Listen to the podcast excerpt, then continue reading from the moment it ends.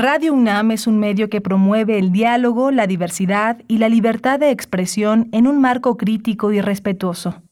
Los comentarios expresados a lo largo de su programación reflejan la opinión de quien los emite, mas no de la radiodifusora.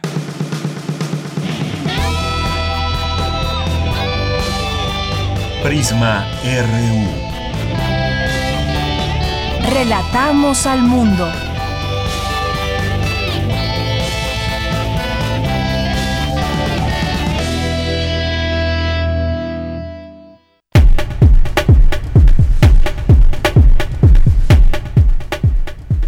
Muy buenas tardes, muchas gracias por acompañarnos hoy, lunes seis de septiembre del año dos mil veintiuno, aquí en Prisma R U, como parte de esta programación diaria de Radio UNAM.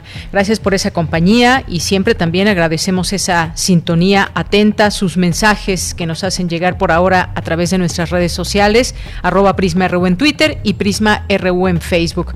Pues mucha información que tenemos el día de hoy, así que pues nos vamos a ir directamente y rápido, les digo qué vamos a tener el día de hoy, además de nuestra información universitaria, que hay un anuncio importante del cual hablaremos ahora. Poco a poco iremos regresando ya eh, a las actividades desde nuestra universidad, todo con mucha cautela y respetando también a los, eh, los lineamientos de las autoridades federales en temas de salud, pero sobre todo también haciendo un, eh, un análisis, un balance de cómo van las cosas desde nuestra universidad. También hay un exhorto para que, que aquellos jóvenes que falten por vacunarse lo hagan para un regreso ordenado, para evitar contagios, así que les tendremos esta información y la, com- la comentaremos, tendremos oportunidad de comentarla con el doctor Mauricio Rodríguez, vocero de la Comisión de la UNAM sobre el coronavirus.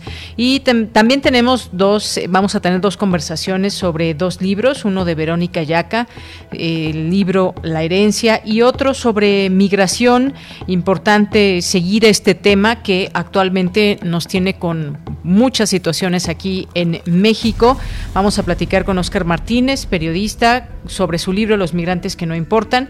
Y vamos a tener también aquí una invitación de música con El Gabinete. Hoy es lunes de Cartografía R U. Tendremos también, por supuesto, las actividades de la Sala Julián Carrillo, la información cultural nacional e internacional.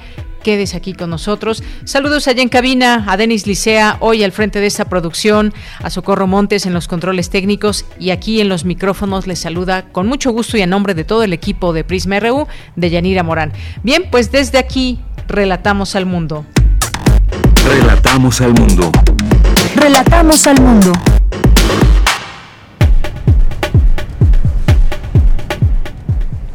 Es la una de la tarde con ocho minutos y bueno, pues como todos los días les tendremos, les tenemos aquí este eh, resumen informativo para todos ustedes, nada más que de pronto hace malas jugadas la computadora. Estamos transmitiendo desde pues desde instalaciones ajenas a nuestra a nuestra Radio UNAM, estamos desde casa transmitiendo y de pronto pues algunas situaciones que se llegan a dar, pero ya estamos aquí con este resumen informativo. Eh, comenzamos con la información de nuestra universidad. La UNAM anunció un plan de regreso a clases presenciales para concluir las asignaturas del ciclo escolar que requieren de actividades prácticas, clínicas, experimentales o artísticas.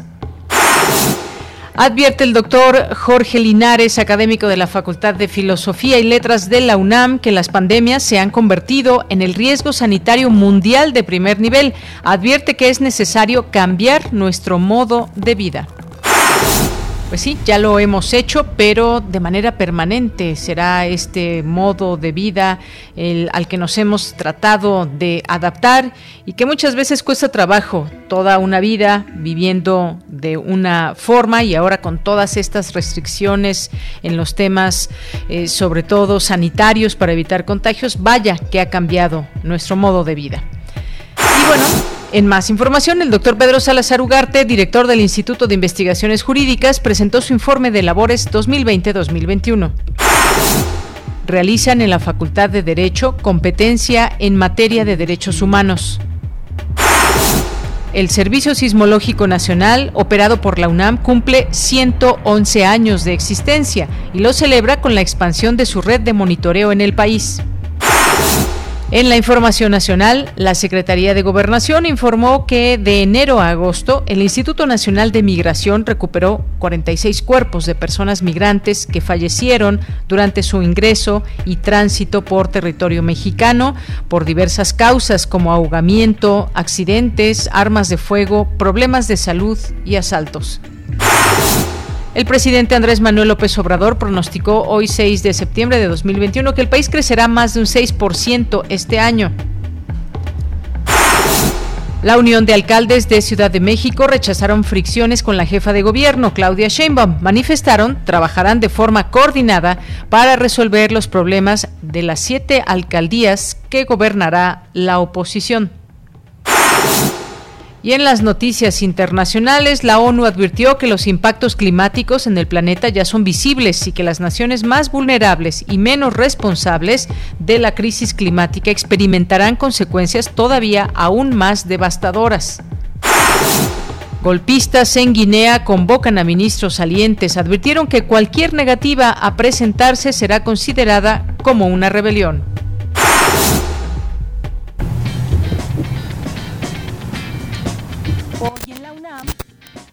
¿Qué hacer y a dónde ir?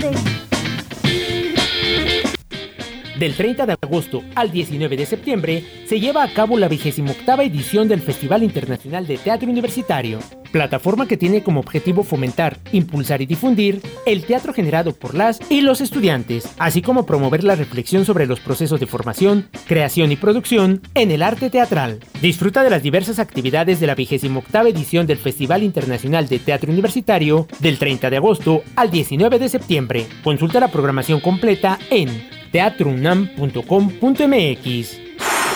Te recomendamos una emisión más de la serie Conciencia, Psicología y Sociedad, una coproducción de la Facultad de Psicología y Radio UNAM que busca difundir la ciencia psicológica y su relevancia social para desmitificarla y fortalecer así el reconocimiento de esta disciplina como una ciencia. Sintoniza hoy nuestras frecuencias en punto de las dieciocho horas por el noventa y seis punto uno de F M y ochocientos sesenta de A M.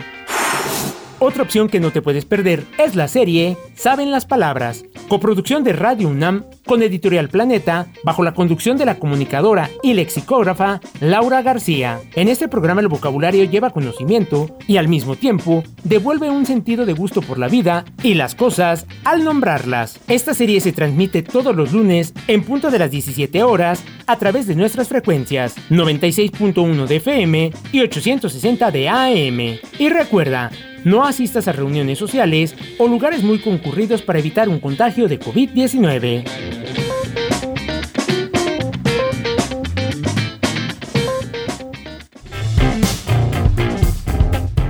Campus R U.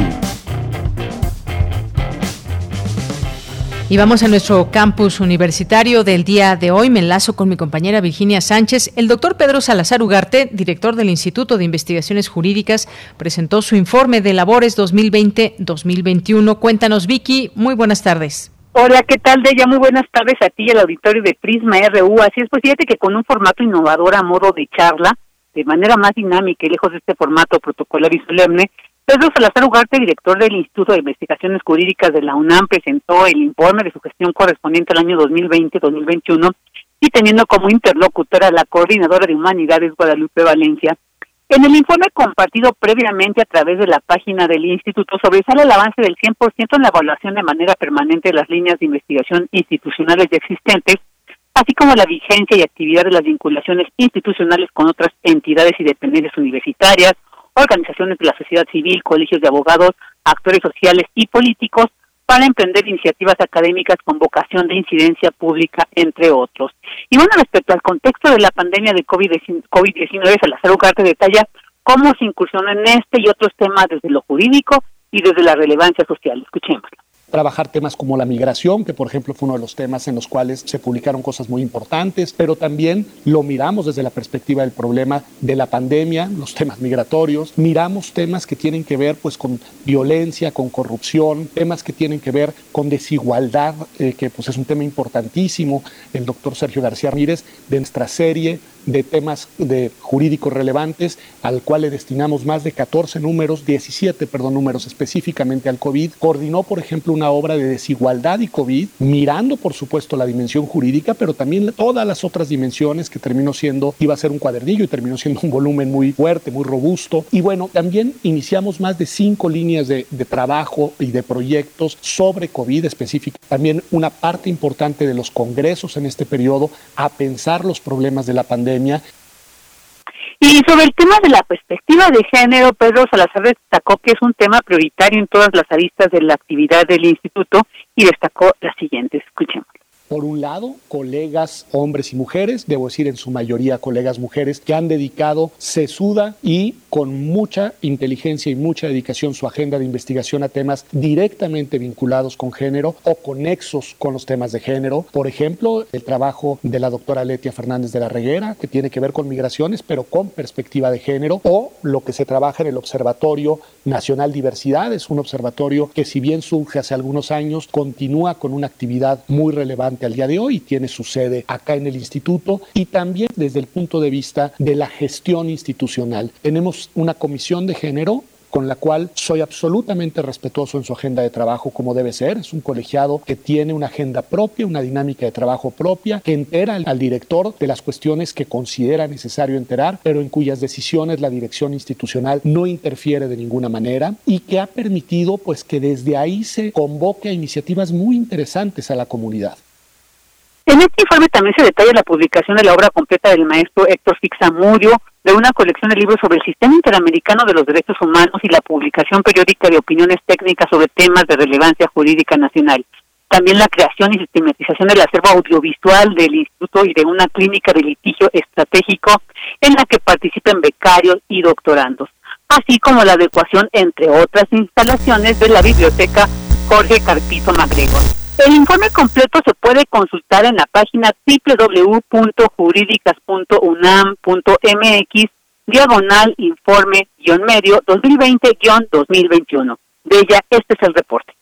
Vicky, muchísimas gracias por esta información. Muchas gracias. Buenas tardes. Muy buenas tardes, pues ahí con este formato a manera de mesa, pues muchas gracias por esta información, eh, Vicky, y también pues todo lo que mencionó ahí el doctor Pedro Salazar en este informe de labores. Vamos ahora con Cindy Pérez Ramírez. La competencia Sergio García Ramírez permite a los estudiantes de la Facultad de Derecho desarrollar habilidades y capacidades en temas relacionados con la investigación y argumentación jurídica. Adelante, Cindy.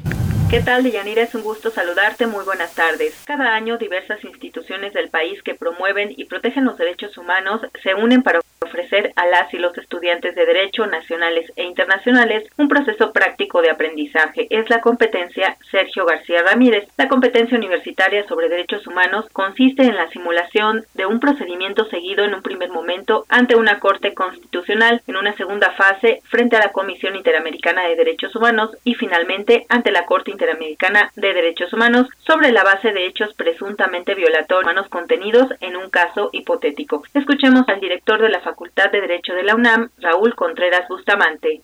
Este año tenemos el gusto y el honor de contar con la participación de cuarenta competidores. El caso práctico que se va a versar en la competencia de este año lo elaboró la Comisión Interamericana de Derechos Humanos y se refiere sobre la posible vulneración de los derechos humanos a los habitantes de un país supuesto en virtud de las medidas que adopta el Estado para controlar una pandemia epidemiológica, centrado en la vacunación y regreso a las actividades presenciales consideradas normales. ¿Cómo se resuelve esta situación?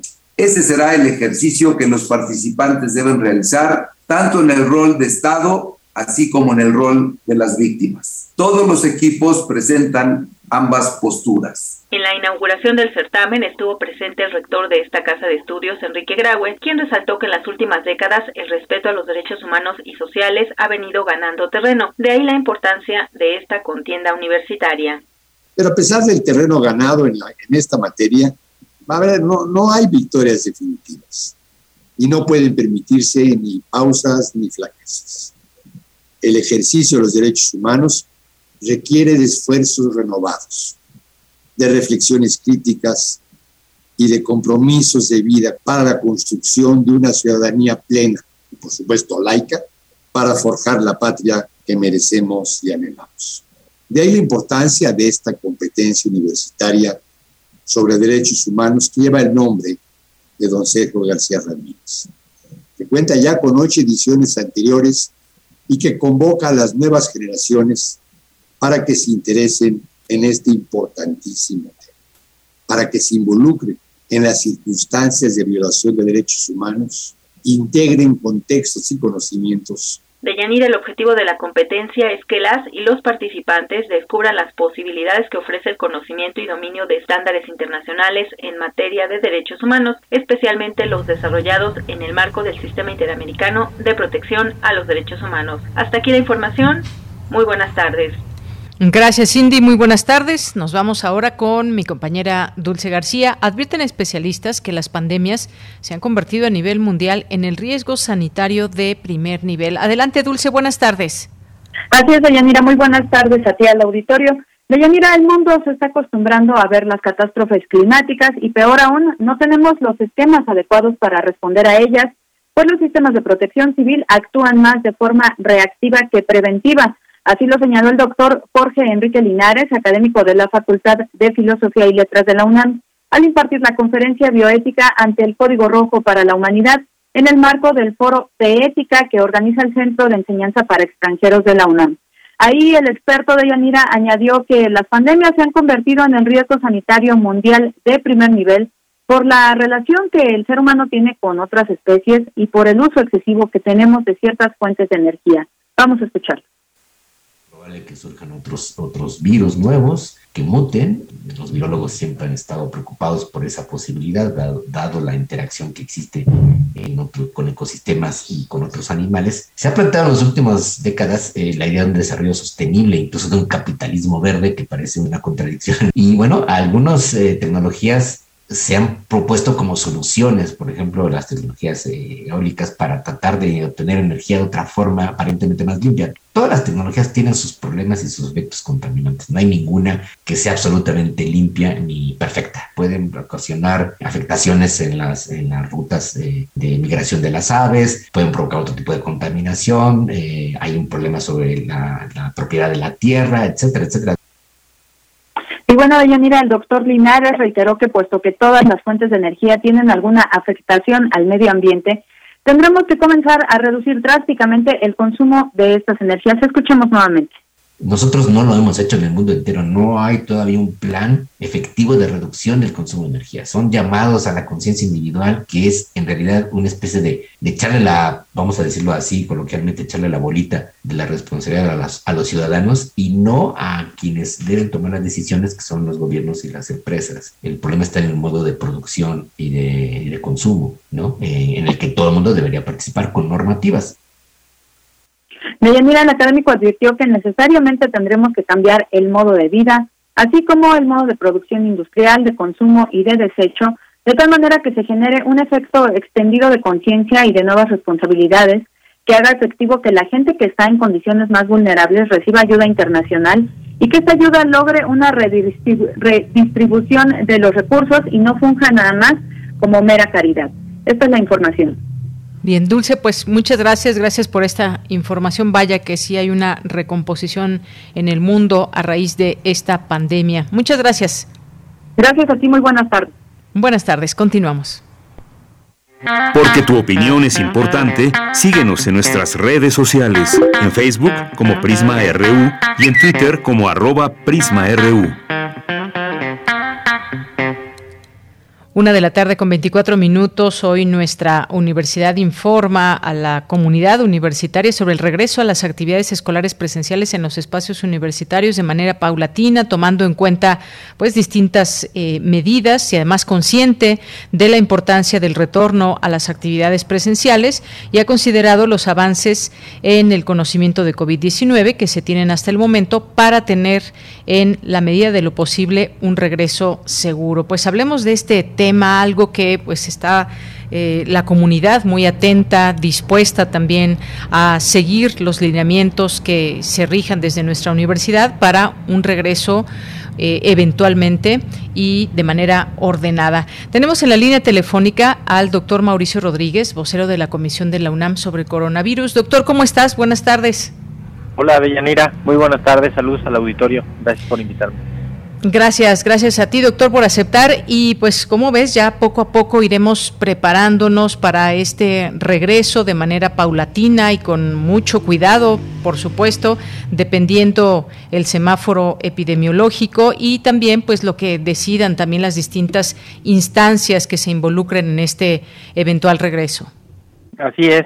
El, bueno, la, la universidad ha ido construyendo pues una serie de lineamientos, de documentos que, que van permitiendo que cada sede, que cada entidad eh, determine algunas de las actividades que pueden empezar a, a realizar, ¿no? En función del riesgo, eh, evaluándolo como ya sabemos, ¿no? De los aforos, la ventilación, la capacidad de mantener la sana distancia, la capacidad, eh, digo, la, la, la, la gran ventaja de que pues prácticamente la mayoría del personal universitario está vacunado, la mayoría de los estudiantes de licenciatura ya están entrando a sus a sus roles de vacunación, ¿no? La mayoría también están eh, en, en entrando a eso. Entonces, pues hay que ir construyendo poco a poco el, la, el, los regresos de manera escalonada, de manera diferenciada, de manera segura.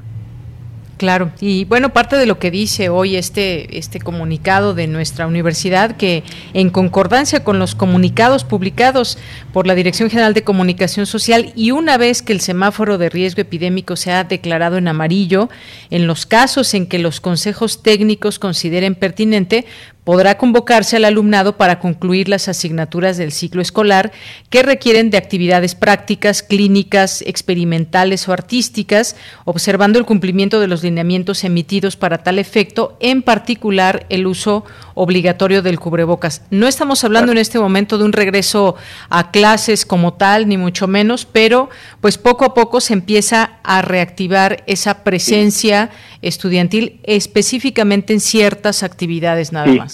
Sí, de hecho, el, el, el, la parte de pues de la idea es que, que se retomen lo antes posible, con todas las medidas de seguridad, las actividades que son pues esencialmente presenciales, ¿no? O sea, muchas prácticas de laboratorio, mucho del trabajo clínico de los estudiantes de las carreras que tienen que hacer prácticas clínicas de, de todo tipo, eh, la, mucho de lo experimental, la toda la parte de las de las artes escénicas, de la toda la parte artística, que necesita una cosa presencial, necesita actividades uh-huh. presenciales, y la idea justamente es que se evalúen lo, los riesgos, que se evalúe y que se que se diga cómo cómo lo van a, a disminuir uh-huh. y, y que y que se busque pues empezar a tener actividades presenciales cuanto antes, ¿no? Yo creo que lo habíamos comentado desde hace muchísimo, Deyanira.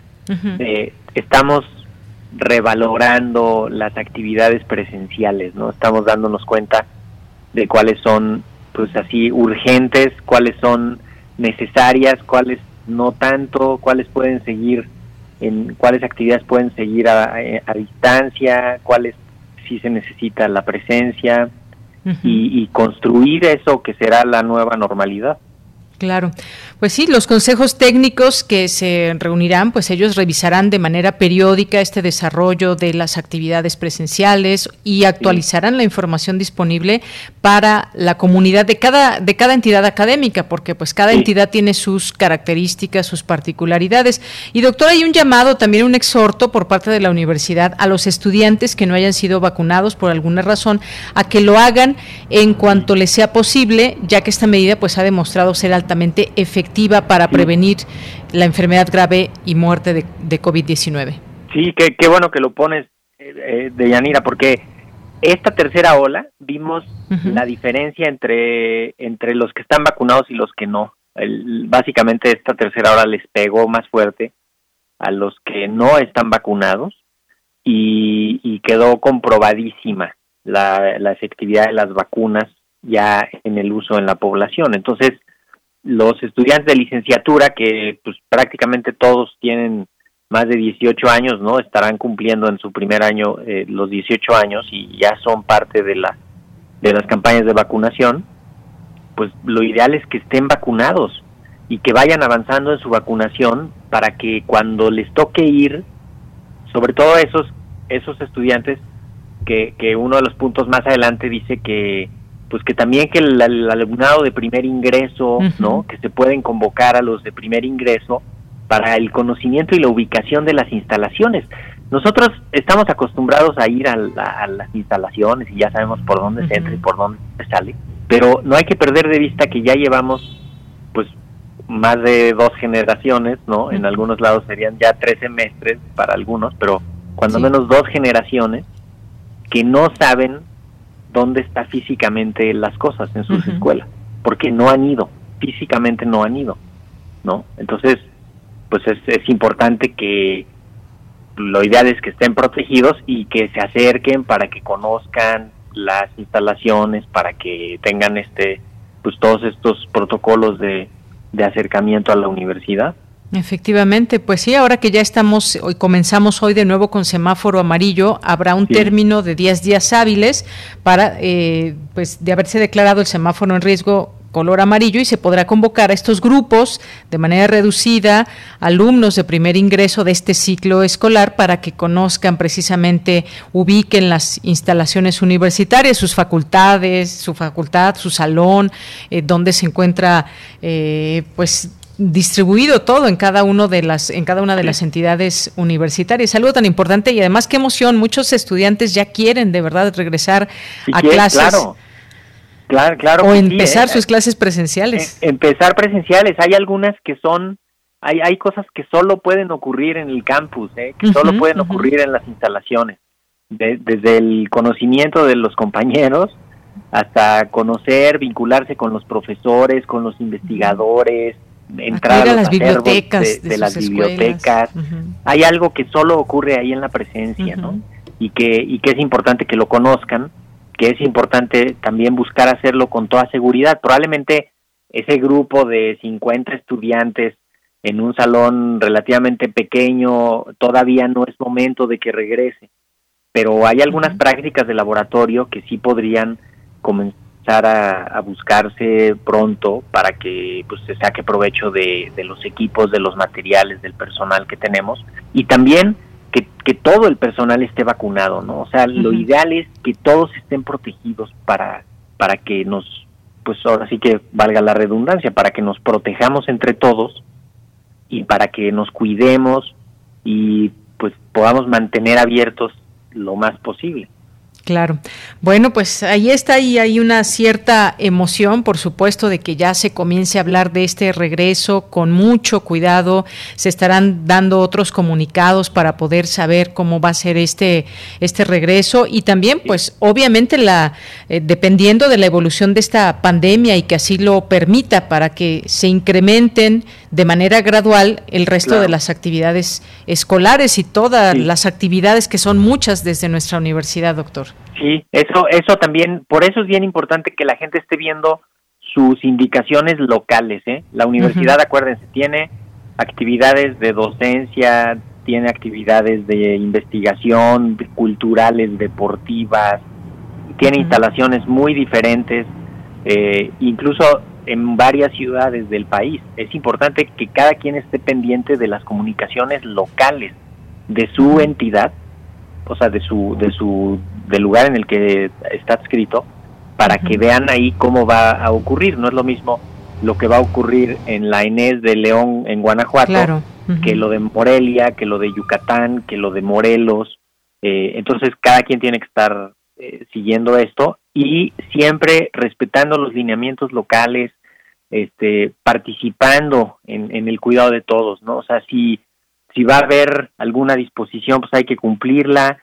El requisito es llevar cubrebocas, hay que usarlo, usarlo bien. Si está alguien enfermo, diagnosticado o es parte de una cadena de transmisión, tiene que avisarle a sus contactos cercanos, de preferencia avisar al responsable sanitario de cada de cada lugar para que puedan tener ahí manera de, uh-huh, de dar seguimiento. O sea, todos tenemos que tener una, una actitud propositiva en esta en esta etapa.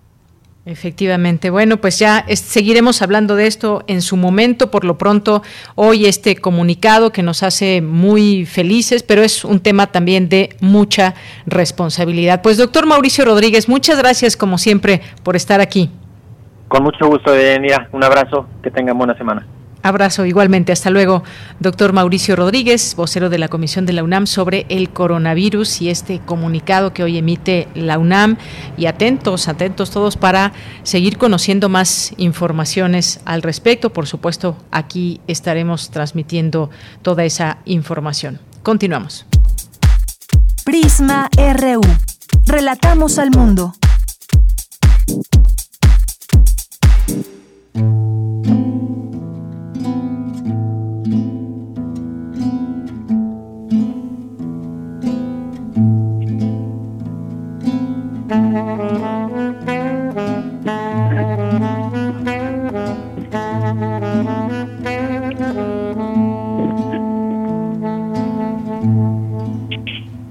Bien, pues estamos escuchando esta música de El Gabinete, es el grupo, y hoy nos acompaña Daniel Aispuro, que nos va a platicar un poco de este grupo, a invitar también a un próximo concierto, con todos los cuidados, por supuesto, que se deben de tener. Daniel Aispuro, Daniel Aispuro, ¿cómo estás? Buenas tardes. ¿Qué tal, Deyanira? Buenas tardes, muy bien, ¿tú qué tal? Muy bien, muchas gracias. Pues siempre, siempre la música y conocer más de este grupo como lo es El Gabinete nos da mucho gusto. Nos da mucho gusto también recibirte aquí, por supuesto, y que nos platiques un poco de la historia de este grupo, porque van a hacer un concierto porque cumplen quince años. Cuéntame un poco del Gabinete. Claro que sí. El Gabinete surgió hace quince años como una iniciativa de crear un grupo ecléctico, un grupo con fines completamente culturales y, y también como una especie de sátira en aquel momento histórico de dos mil seis, cuando teníamos un gabinete oficial y un gabinete no oficial, que bueno, nos daba mucha risa el fenómeno y decidimos hacer un tercer gabinete y nombrarnos, autonombrarnos secretarios de Estado, y así fue que surge el gabinete hace ya quince años, así que podríamos decir que somos el primer gabinete que se ha reelegido más de dos sexenios seguidos. Muy bien. Bueno, pues sí, ya ves que siempre los gabinetes a veces dan mucho que, de qué hablar y hay que hacer cambios y demás, pero este gabinete sí ha funcionado bien. Es un grupo musical que se ha mantenido, también que tiene ya una, una carrera amplia y que, pues bueno, cosa de muchos instrumentos y también de varios integrantes que estarán el próximo nueve de septiembre en concierto. Platícanos, platícanos de este concierto, por favor. Claro que sí, mira, este concierto es un concierto para festejar nuestro quince aniversario. El concierto se llevará a cabo este jueves en el Teatro de la Ciudad Esperanza Iris, uh-huh, a las ocho treinta de la noche. El Va a ser un concierto muy especial. El, el espectáculo, de hecho, se, se estrenó en Italia en dos mil dieciocho eh, eh, como clausura del, de un festival muy uh-huh importante allá.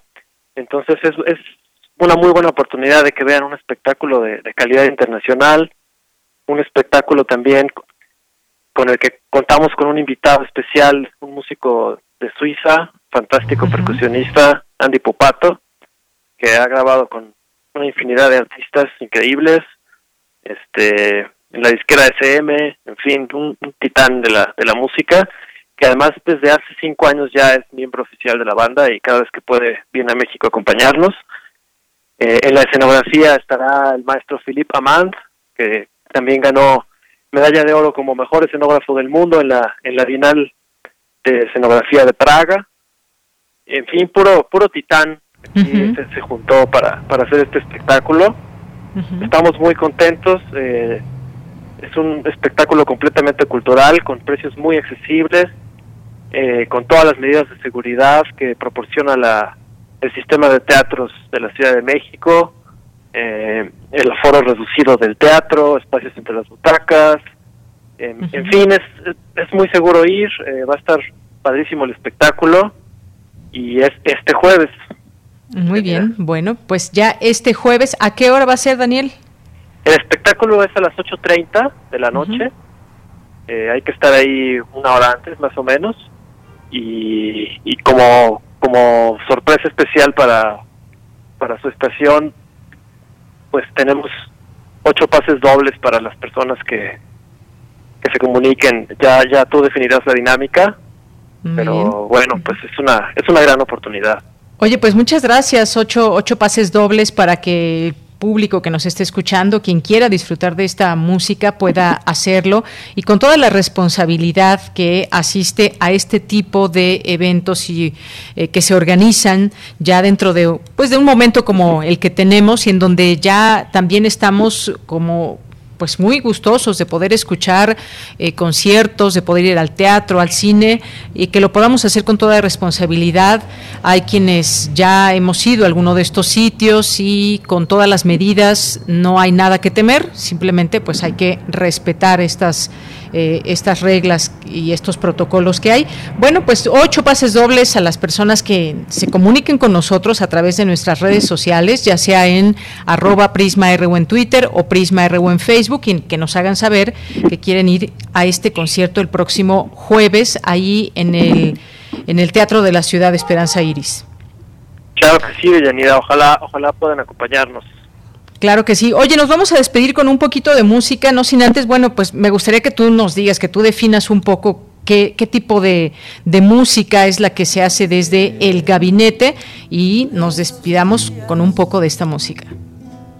Sí, bueno, El Gabinete es una propuesta muy muy diversa, muy muy ecléctica, eh, se, se fusionan muchos géneros, improvisamos mucho, eh, música de, de, de distintas regiones del mundo, se puede escuchar muchos instrumentos, todos tocamos muchos instrumentos, entonces es muy muy amplia la gama de, de, de música que se puede escuchar, es música de cierta manera tranquila, no, no es música estruendosa, es música para... para reflexionar, para para pensar, para cuestionar, ¿no? También el espectáculo tiene todo un guión dramático eh, que presenta imágenes, preguntas, textos, toda una historia y pues la verdad es que sí vale la pena porque te, te ayuda a desconectarte un poco de de de la vida cotidiana y poder disfrutar de, de buena música. Claro, la música que siempre siempre da un alivio al alma, sobre todo en estos tiempos que lo necesitamos. Daniel Aispuro, muchas gracias por estar con nosotros. Nos despedimos con esta música justamente que se llama, ¿cómo se llama esta canción? Ese tema se llama Pasando Aceite. Pasando Aceite, muy bien. Bueno, con esto nos despedimos y te hacemos llegar los ganadores. Gracias, Daniel. Muchas gracias, Yanira. Excelente tarde. Hasta luego. Muy buenas tardes a Daniel Aispuro, músico y pues forma parte del grupo El Gabinete que estamos escuchando.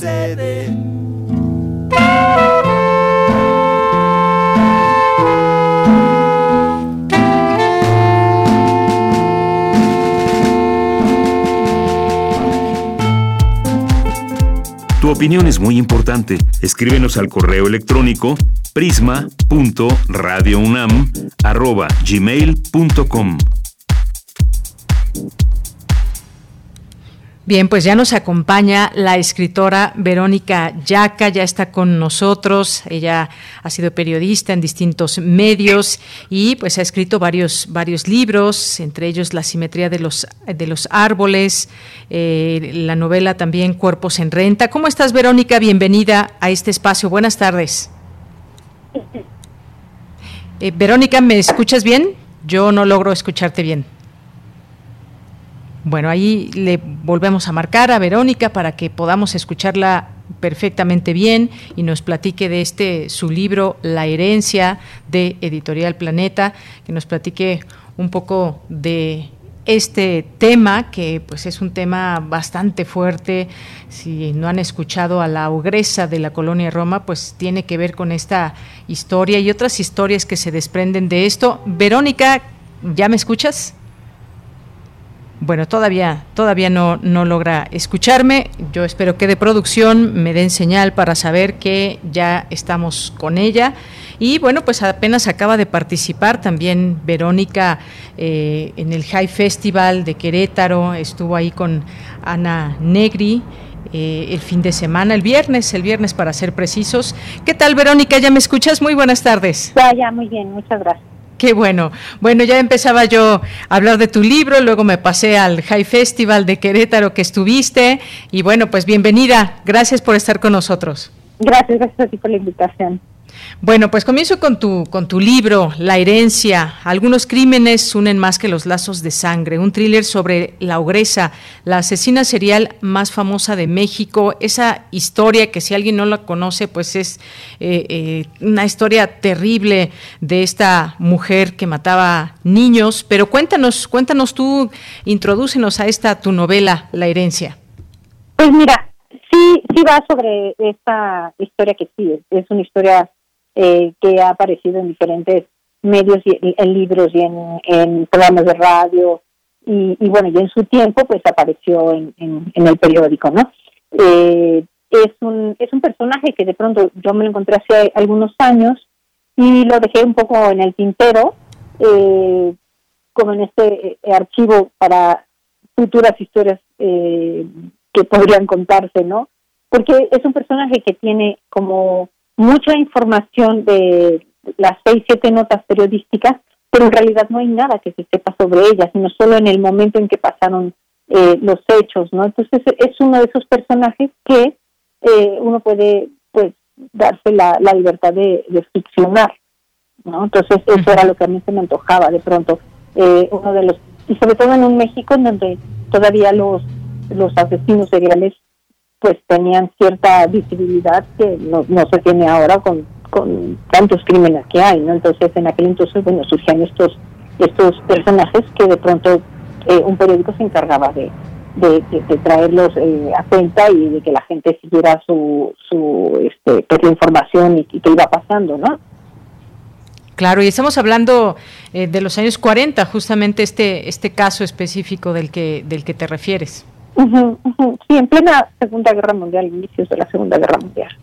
Bien, bueno, pues ahí se desprenden también estas estas historias. Me gustaría que nos hables un poco de, de algunos de los personajes que podemos entrar, eh, centrarnos en la en la novela, por ejemplo, Ignacio Suárez, eh, eh, dentro de este libro que, pues bueno, como decía, se desprende hacia otros personajes, hacia historias que nos vas contando, que se desprenden quizás de esta gran historia que en su momento se registró en algunos periódicos, como bien nos comentas, y que fue una historia que pues se recuerda con mucho, con mucho miedo, con mucho terror, como eh, conocer a este personaje del que no se saben tantos detalles, pero cómo se descubrió todas estas fechorías, fueron más de cien niños y demás. Creo que hay mucho de dónde cortar y de dónde irnos desprendiendo dentro de tu novela.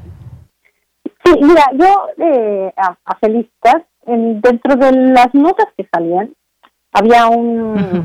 muchachito que se llamaba Manuel Conde, ¿no? Sí. Y, y, y Y tenía el mismo apellido que el, el entonces eh, que fue pareja de, de Felicita. Y yo lo que hice fue como un poco jugar con los nombres de los de los personajes que, que aparecían en las notas y crearles una historia, ¿no?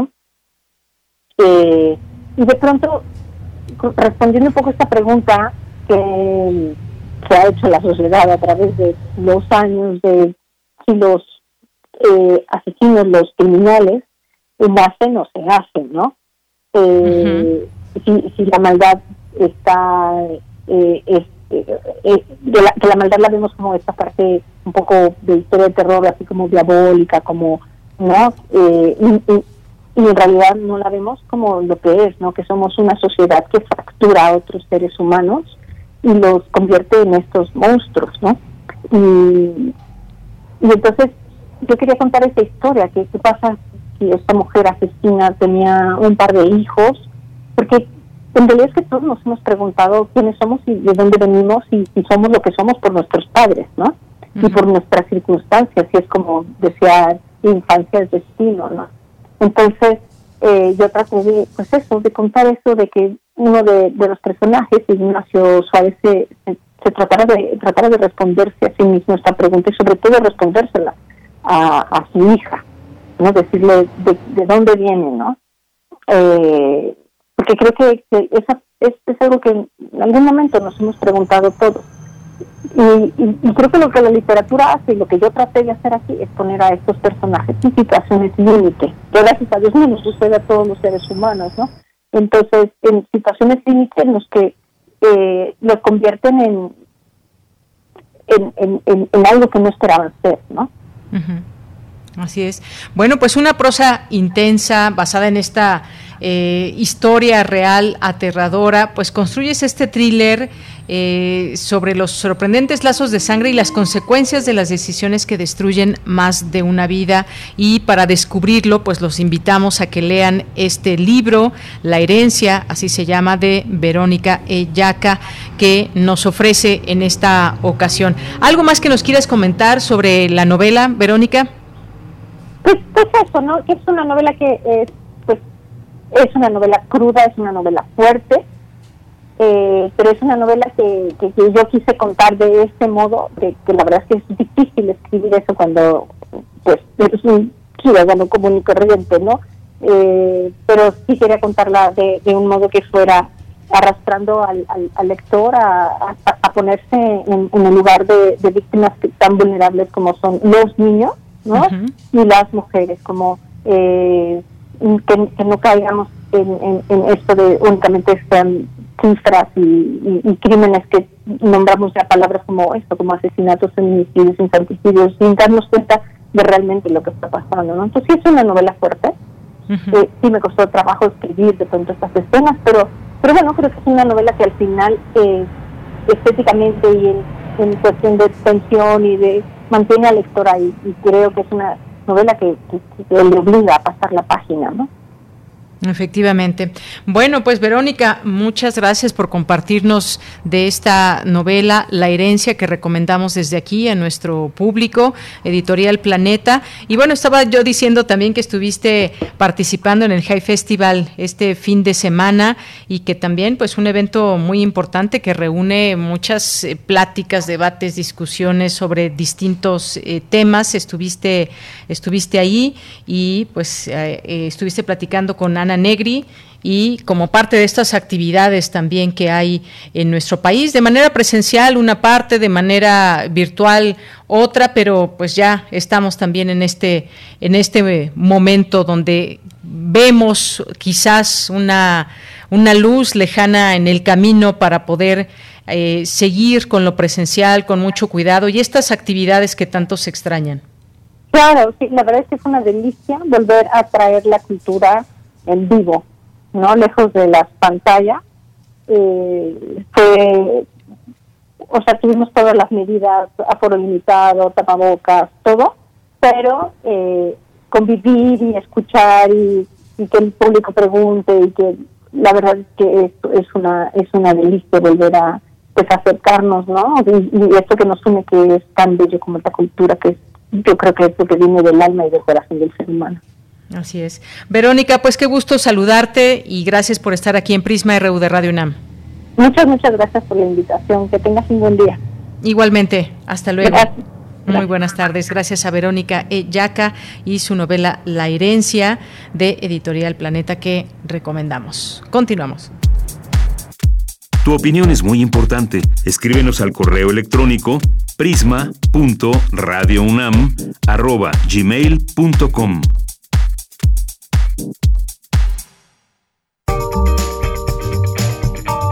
Sala Julián Carrillo presenta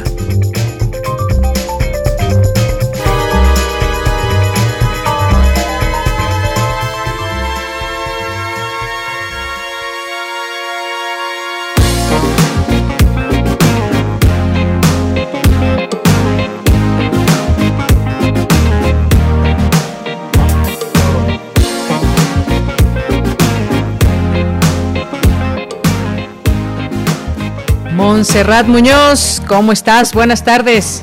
Hola, ¿qué tal? Deyanira, equipo de Prisma R U, por supuesto, saludos a todos quienes escuchen hoy y siempre Radio Universidad. Ya saben que en esta sección, como es bien sabido, ya los lunes nos ponemos la mano en el corazón para invitarles a nuestras actividades culturales, ya sea que sigan el Facebook Sala Julián Carrillo, donde tenemos material exclusivo como entrevistas, como videos, y también ahí estamos en contacto con ustedes sobre los cursos que impartimos a cargo de Extensión Cultural, que han sido de verdad un éxito en este año.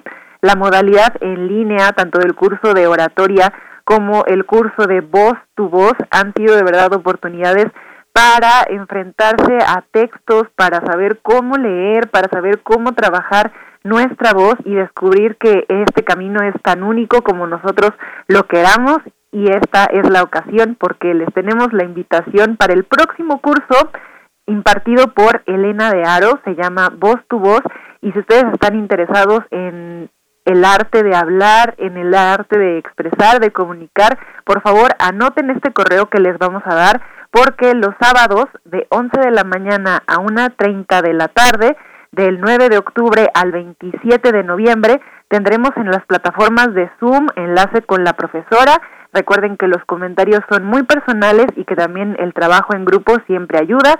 Hacen lecturas en voz alta, identifican algunos elementos de los textos que pone la maestra, y bueno, este curso también tiene un descuento especial para toda nuestra comunidad de la UNAM y del INAPAM. Si tienen alguna credencial con la que puedan certificarse y pues bueno, la manden al correo, les queda el precio en nada más y nada menos que dos mil pesos, el costo general es dos mil quinientos, y bueno, todos estos informes también se los pongo en un tweet, y por favor anoten el correo, que es cursos r unam arroba gmail punto com. cursos r unam arroba gmail punto com, les damos informes y apúrense por favor, porque el cupo limitado es de solo diez personas, así que si ustedes quieren ser parte de la nueva generación de oradoras y oradores, les esperamos, y por supuesto también les invitamos con este can- calor que está ya sonando, con el reggae, con el reggae que es amor. Este viernes, este viernes en Intersecciones a las ocho y media tenemos entrevista con un gran músico y compositor argentino llamado Crixta. Él es Chris, Cristian, pero el nombre artístico de la banda es Crixta. Y bueno, presentaremos su E P Unity Love y también, bueno, más bien su álbum completo, el Unity Love, que es del dos mil diecinueve, y también el E P eléctrico de estreno que tiene por este año, a cargo también de diferentes músicos. Él es de Argentina y bueno, pues nos trae todo el New Roots, que es un género que, bueno, pues se identifica con el reggae, con estos mensajes de abogar por la unión, por la comunión, por... Ustedes escucharán. Si ustedes quieren compartir la buena vibra, por favor, escuchen también toda esta música, su carrera musical, a las nueve este viernes en Intersecciones en Radio UNAM, y previamente sintonicen y conéctense al Facebook Live porque tendremos su viva presencia, y pues que nos cuente ahí porque el nombre que tiene en común Argentina y México, porque está aquí haciendo difusión de su nueva música, y por supuesto también ustedes podrán ya escuchar esta música en todas las plataformas. Les recomendamos Eléctrico, Oro en mi piel, Do You Feel My Love, Bien, y Sweet Reggae, que es también lo que están escuchando. Muy bien, Monse, pues muchas gracias. Oye, por aquí, ya que estábamos hablando hace un momento del regreso paulatino a las actividades, pues no comer ansias, vamos paso a paso desde la UNAM para ir a este regreso. Pregunta aquí el Sarco y Quetecuani que cómo que la UNAM regresará a actividades artísticas esenciales, o sea que ya va a abrir la sala Julián Carrillo. Todavía no coman ansias, ¿verdad, Monse? Uy, pues miren, tenemos su participación, su gusto y su preferencia, que es lo que nos importa. Uh-huh. Entonces, estos comentarios contamos con que los podemos pasar a nuestros honorables directivos y bueno, todas nos, las áreas de Radio UNAM estamos ya pues trabajando siempre para intersecciones y también pues es de los eventos que más revestían la sala todos los viernes. Entonces yo creo, y por favor crucemos los dedos, que si ustedes nos lo siguen solicitando y siguen comunicándose con nosotros, pues muy pronto también podamos tener eh, a lo mejor un par de eventos, ya sea pues a lo mejor, no sé, al principio de mes y a final de mes, pero bueno, lo sabrán ustedes en esta sección. Uh-huh. Y también pues les agradecemos muchísimo que estén al pendiente de nuestras actividades, porque como bien lo decía la invitada anterior a esta sección, trabajamos por el arte y el espíritu y el corazón de la humanidad, y eso se ve reflejado en las artes y en la cultura y, como no, también en la sala Julián Carrillo. Así que síganos en Facebook, por ahí también les ponemos la información. Inscríbanse a estos cursos en línea y cuando sea que sea que volvamos, ustedes lo sabrán de primera mano. Claro que sí. Monse, pues por lo pronto un abrazo a la distancia y nos escuchamos el próximo lunes. Abrazo sonoro, que estén muy bien. Hasta luego. Y con esta música nos vamos al corte. Regresamos a la segunda hora de Prisma R U.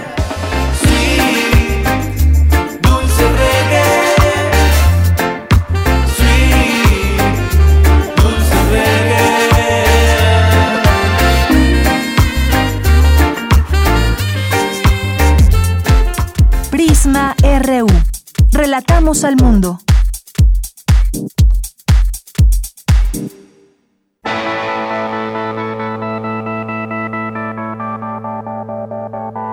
La imaginación, la imaginación al poder. poder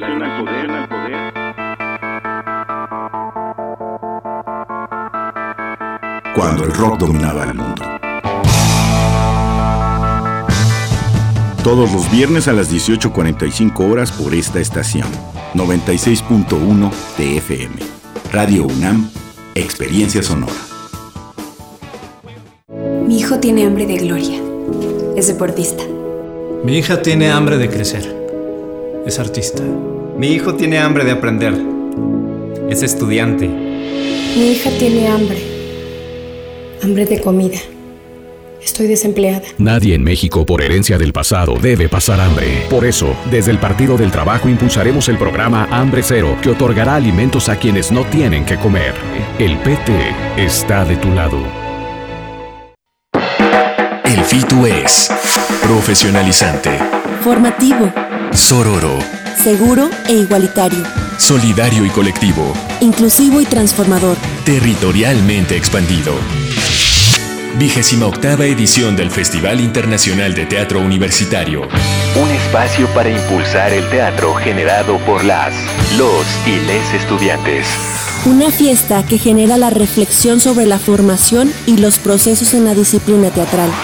Presentación de obras en concurso, montajes de exhibición, talleres, conferencias, coloquio y mucho más. Con la colaboración de reconocidas instancias nacionales y extranjeras dedicadas a la formación y producción artística. Del treinta de agosto al diecinueve de septiembre del dos mil veintiuno, a través de los canales de Facebook y YouTube de Teatro UNAM y de Cátedra Bergman. Mayores informes en doble u doble u doble u punto teatro punto unam punto m x. Porque tu opinión es importante, síguenos en nuestras redes sociales, en Facebook como Prisma R U y en Twitter como arroba Prisma R U.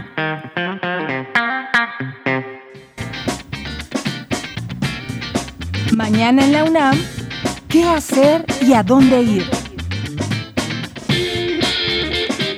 Como parte de las actividades de la vigésima octava edición del Festival Internacional de Teatro Universitario, se llevará a cabo el foro Sanar el Tiempo, prácticas escénicas para horizontes descoloniales. Este taller será impartido del siete al dieciocho de septiembre. Para mayores informes e inscripciones, ingresa al sitio oficial teatrounam punto com punto m x diagonal teatro. El programa Arte, Ciencia y Tecnología de la UNAM abre la convocatoria para el Diplomado en Neurociencias, Arte y Cultura, hacia la experiencia transdisciplinar. Este próximo ocho de septiembre, no te pierdas la primer charla entre las doctoras Fernanda Pérez Gay e Ivonne Flores Medina. Sigue la transmisión en vivo a través del canal de YouTube del programa Arte, Ciencia y Tecnología de la UNAM. ¿Qué sabes de los nahuales? ¿La clonación nos permitirá vivir eternamente? ¿Cómo viven los hermanos siameses? Estas y otras interrogantes son resueltas en el nuevo número de la revista de la universidad, donde se aborda el tema de la clonación, la doble personalidad y los hermanos siameses. El número de septiembre de la revista de la universidad lo podrás consultar en línea y de manera gratuita a través del sitio oficial doble u doble u doble u punto revista de la universidad punto m x. Para Prisma R U, Daniel Olivares Aranda.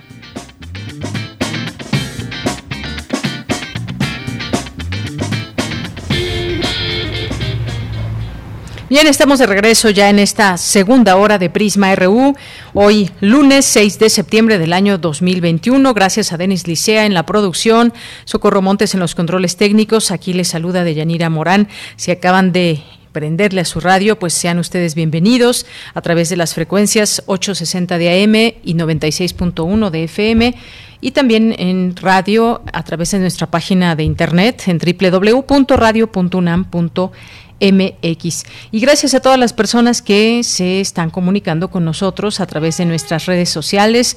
August, muchos saludos. eh, Jorge Jorge Fra, muchas gracias, dice: vaya que tiene volumen ese estéreo. Feliz inicio de semana a todo el equipo de Prisma R U y gracias por lo que a mí corresponde, Jorge. Muy buenas tardes. Eh, también el Zarco, muchas gracias, gracias aquí porque ya extraña venir a la sala Julián Carrillo. Bueno, sí, claro que extrañamos todos disfrutar de obras de teatro, de música, de los conciertos y, y más, siempre eh, de estos cursos de los, cual, los cuales nos habla eh, Montserrat Muñoz, Monse Magia. Pues ya, ya habrá momento, ya llegará ese momento en que volvamos a estar reunidos ahí y en otros sitios universitarios. Bien, pues muchas gracias también a Rosario Durán Martínez, nos dice: listas las mascarillas para septiembre. Y bueno, pues eh, siempre siempre la creatividad mexicana. Gracias, gracias eh, Rosario. César Soto también, muchas gracias. Eh, gracias a Manolokov, eh, Gogolzales, muchas gracias a Eric y a las personas que ya se han comunicado y que se van a ir a ver y a escuchar y a disfrutar de El Gabinete el próximo el próximo viernes. Ya les haremos llegar un, un mensaje porque son varias las personas que ya están aquí con nosotros y que pues ya tienen su pase doble. Gracias a todos ustedes, les mandamos saludos y, como les digo, ya los afortunados recibirán un mensaje por parte de nosotros. Aldo, Alejandro eh, Cardiel, Mari Marisela, Saúl, eh, Oscar Sánchez, muchas gracias. Gracias, Diogenito también nos escribe, nos dice: hoy leía comentarios de si la UNAM ya está lista para volver a clases, lo que me parece un insulto a la comunidad universitaria. Es una, es una población consciente y desde luego con ganas de volver a clases. Seguramente estarán a la altura, los niños lo están haciendo muy bien. Eh, muchas gracias, gracias Diogenito. Eh, pues sí, ya hemos visto que muchas escuelas lo han hecho bien. Hay que destacar también, pues por supuesto que hay escuelas que aún no regresan porque su situación no lo permite y no van a poner en riesgo a sus trabajadores ni a sus alumnos, y eso está bien, que no regresen cuando no se sientan seguros y aún no se solucionen todas las cosas que hay que generar soluciones para las escuelas, pero muchas de las cuales han regresado lo han hecho muy bien, también hay que decirlo, y es algo que también se agradece a toda esta organización. Son muchas manos, desde pues las autoridades en principio que dijeron sí al regreso presencial con mucho cuidado y con protocolos, por otra parte a los directivos de las escuelas, los padres de familia, los alumnos. Esto es entre todos, no hay de otra manera. Podemos tener a las mejores o peores autoridades, pero si no lo hacemos bien nosotros, pues también ahí puede haber un riesgo de contagios. Si un directivo no toma cartas en el asunto, si los alumnos se están quitando el cubrebocas, es decir, es una tarea en equipo, una labor de todos. Si no, no se puede lograr el objetivo. Pero muchos niños sonrientes la semana pasada que regresaron a clases y que salieron muy gustosos de haber regresado, de haber visto a sus maestros, a sus compañeros. Esta segunda semana inician otros, hay sistemas híbridos y más. Y pues muchas gracias que también aquí lo comentan. Saludos al equipo, dice Abel, Abel Fernández, también a nuestra Defensoría de las Audiencias de Radio y T V UNAM. Muchas gracias también que están por aquí y atentos a, también, por supuesto, a nuestra audiencia. Abel nos dice, es que en bachillerato tenemos grupos de cincuenta, digo porque la UNAM es también el C C H y la Escuela Nacional Preparatoria. Por supuesto, Abel, y lo hemos mencionado, eh, que hay grupos que son muy numerosos y regreso, un regreso sería muy arriesgado, así que todo se tiene que hacer de manera paulatina y conforme se vaya evaluando la situación, y hay que ser muy cautos en todo esto. La UNAM es muy muy grande y no se puede hablar de un regreso eh, general, ni mucho menos. Esto lo iremos viendo poco a poco. Muchas gracias, gracias por eh, por esto que nos comentas, eh, Abel. Gracias también a David Castillo, como siempre resolviendo las dudas, el apreciado doctor Rodríguez. Mario Navarrete también nos dice, bien con el doctor Mauricio, saludos cordiales desde la zona de Hospitales. Pues muchos saludos también, Mario Navarrete Real, en esta tarde. Eduardo, Eduardo Mendoza también, muchas gracias y muchos saludos. Y también a quienes están aquí escuchando, escuchándonos, eh, a Guerrero también, Aarón Escobedo, Refrancito, muchas gracias también, eh, Otto Cázares, que en un momento también estará con nosotros para hablarnos de Pavarotti, catorce años sin la voz de Pavarotti, su cartografía del día de hoy. Gracias eh, a Flechador del Sol también, muchas gracias a Sara, Sara Alfi y a Laura Ramírez, a todos los que nos estén escuchando, pues que les mandamos muchos muchos eh, saludos y los leemos con mucha atención. Salo San también nos manda saludos, buen inicio de semana, Jean-François también, eh, y a todos ustedes que están aquí presentes. Muchos, muchos saludos. Pues nos vamos a la información ahora con mi compañera Cristina Godínez. El Servicio Sismológico Nacional expande su red en el país. Se espera que en los siguientes dos años pase de setenta a cien estaciones de monitoreo de banda ancha. Adelante, Cristina. Hola, ¿qué tal, Deyanira? Un saludo para ti y para el auditorio de Prisma R U. El Servicio Sismológico Nacional, operado por la UNAM, cumplió el día de ayer ciento once años de existencia y de realizar una tarea primordial para la sociedad mexicana. Lo celebra con proyectos para incrementar el monitoreo oportuno y en tiempo real a lo largo del territorio mexicano. En este sentido, se prevé que para finales de este año o inicios de dos mil veintidós quede listo el Centro Alterno de Monitoreo en Pachuca, que de manera sostenida incrementará sus estaciones de monitoreo de banda ancha en el país durante los próximos dos años. Escuchemos a Arturo Iglesias Mendoza, jefe del Servicio Sismológico Nacional. La expectativa es que dentro de dos años tengamos, pues seguramente, muy cerca de cien estaciones eh, sismológicas de banda ancha transmitiendo en tiempo real. Todos esos registros están pues resguardados actualmente en la Biblioteca de Ciencias de la Tierra, que pertenece al instituto, y eh, bueno, están transferidos, eh, están siendo transferidos a, a medios electrónicos, a, a un proyecto que se llama la Sismoteca Nacional. Las estaciones cuentan con un sismómetro que mide la velocidad con que se mueve el suelo, un acelerómetro que registra la aceleración y un receptor G P S G N S S que mide el desplazamiento. La primera fase del edificio del Centro Alterno de Monitoreo ya casi está concluida e inició su equipamiento. Los nuevos instrumentos se distribuirán a lo largo del país con el objetivo de contar con un catálogo completo de sismos de magnitud mayor a tres punto cinco. Deyanira, el experto en sistemas de alerta temprana para temblores y tsunamis, agrega que la expansión de la red obedece a la vocación nacional del Servicio Sismológico Nacional por monitorear los sismos en el país, tarea que actualmente está concentrada en el sur del territorio mexicano.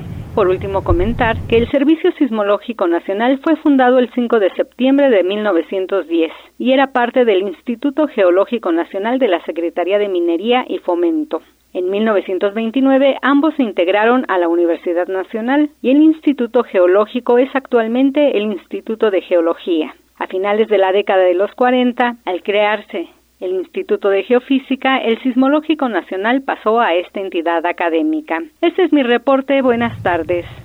Muchas gracias, gracias Cristina Godínez por esta información, que por cierto, pues fue noticia que los habitantes de Baja California Sur y Guanajuato fueron sorprendidos el domingo, la madrugada del domingo, con pues sismos de menor escala, pero que no se habían reportado en otros momentos en esta en esta zona. Por supuesto, no hubo víctimas o afectaciones. Esto lo informó el Servicio Sismológico Nacional en su cuenta de Twitter a las tres cuarenta y dos horas de este domingo, que se registró un sismo cinco punto tres con epicentro en Cabo San Lucas, Baja California. Y eh, también eh, la Coordinación de Protección Civil informó que desde el primer momento se mantuvo comunicación con las autoridades locales para realizar alguna evaluación en la zona donde se percibió este este temblor.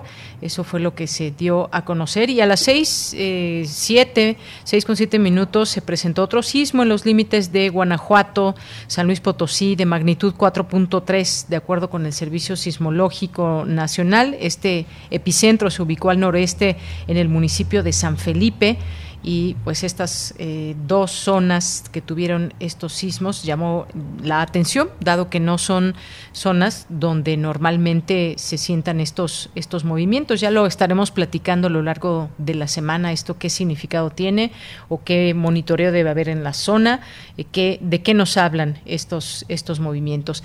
Bien, nos vamos ahora a nuestra siguiente información con Dulce García. México podría crecer hasta un seis por ciento en su economía este dos mil veintiuno. Adelante, Dulce. Deyanira, muy buenas tardes a ti al auditorio de Prisma R U. El Tratado México-Estados Unidos-Canadá es un vínculo entre nuestro país y los del norte. Las modificaciones a este acuerdo implican que la economía estadounidense en su etapa de crecimiento nos jalara. En esta y otras ideas coincidieron los economistas de la UNAM Arturo Ortiz y Joaquín Flores Paredes, quienes también consideraron que la recuperación económica nacional es un hecho y que este dos mil veintiuno se proyecta que el Producto Interno Bruto crezca aproximadamente seis por ciento debido al estímulo fiscal en Estados Unidos. No obstante, dijeron que no es posible calcular hasta qué punto la pandemia por la COVID diecinueve podría ser un efecto neutralizador de la decisión del gobierno norteamericano, pues está latente la posibilidad de que se vivan situaciones aún graves que pudieran detener los efectos positivos de esa inyección de estímulos. El doctor Joaquín Flores Paredes, de la Facultad de Estudios Superiores Cuautitlán, indicó que son numerosos los norteamericanos que se resisten a ser vacunados porque no creen en las vacunas o en la existencia del virus, y que mientras no se logre por lo menos que el setenta por ciento de la población se vacune para alcanzar una inmunidad de rebaño, la situación no cambiará. Y ahí es el efecto muy claramente, este, no, no para presumir,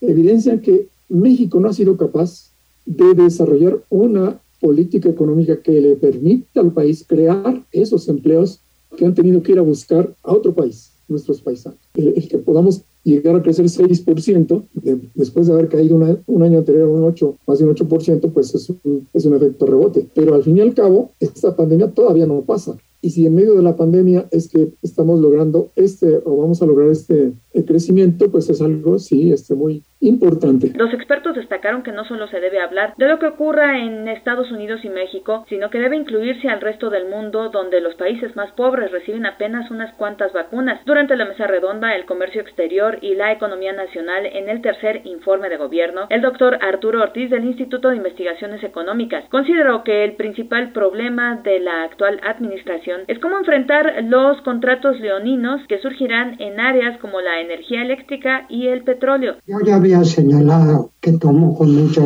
reservas, ahora sí que estas remesas, ¿no? Pero eh, ni modo, es decir, necesitábamos en estos momentos de pandemia pues ingresos, y pues no les vamos a hacer el feo nada más porque son remesas.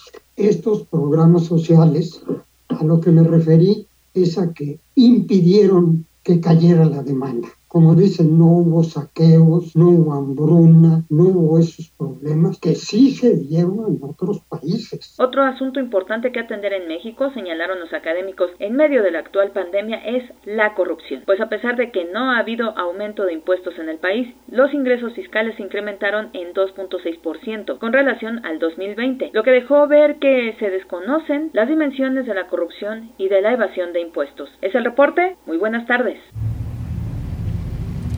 Gracias, Dulce.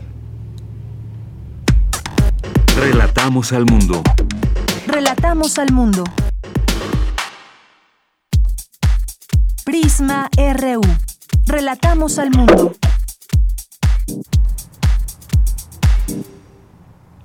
Es, son las dos de la tarde con dieciocho minutos y me da mucho gusto saludar aquí en este espacio para pues hablar un tema que ahora en México se está hablando se está hablando muchísimo y que tiene que ver con la migración, pero hay historias que se han contado desde hace mucho tiempo, desde hace muchos años, y que parecería que fueran historias que se quedan rezagadas, que se quedan en el olvido, pero todos los días hay historias nuevas, desafortunadamente.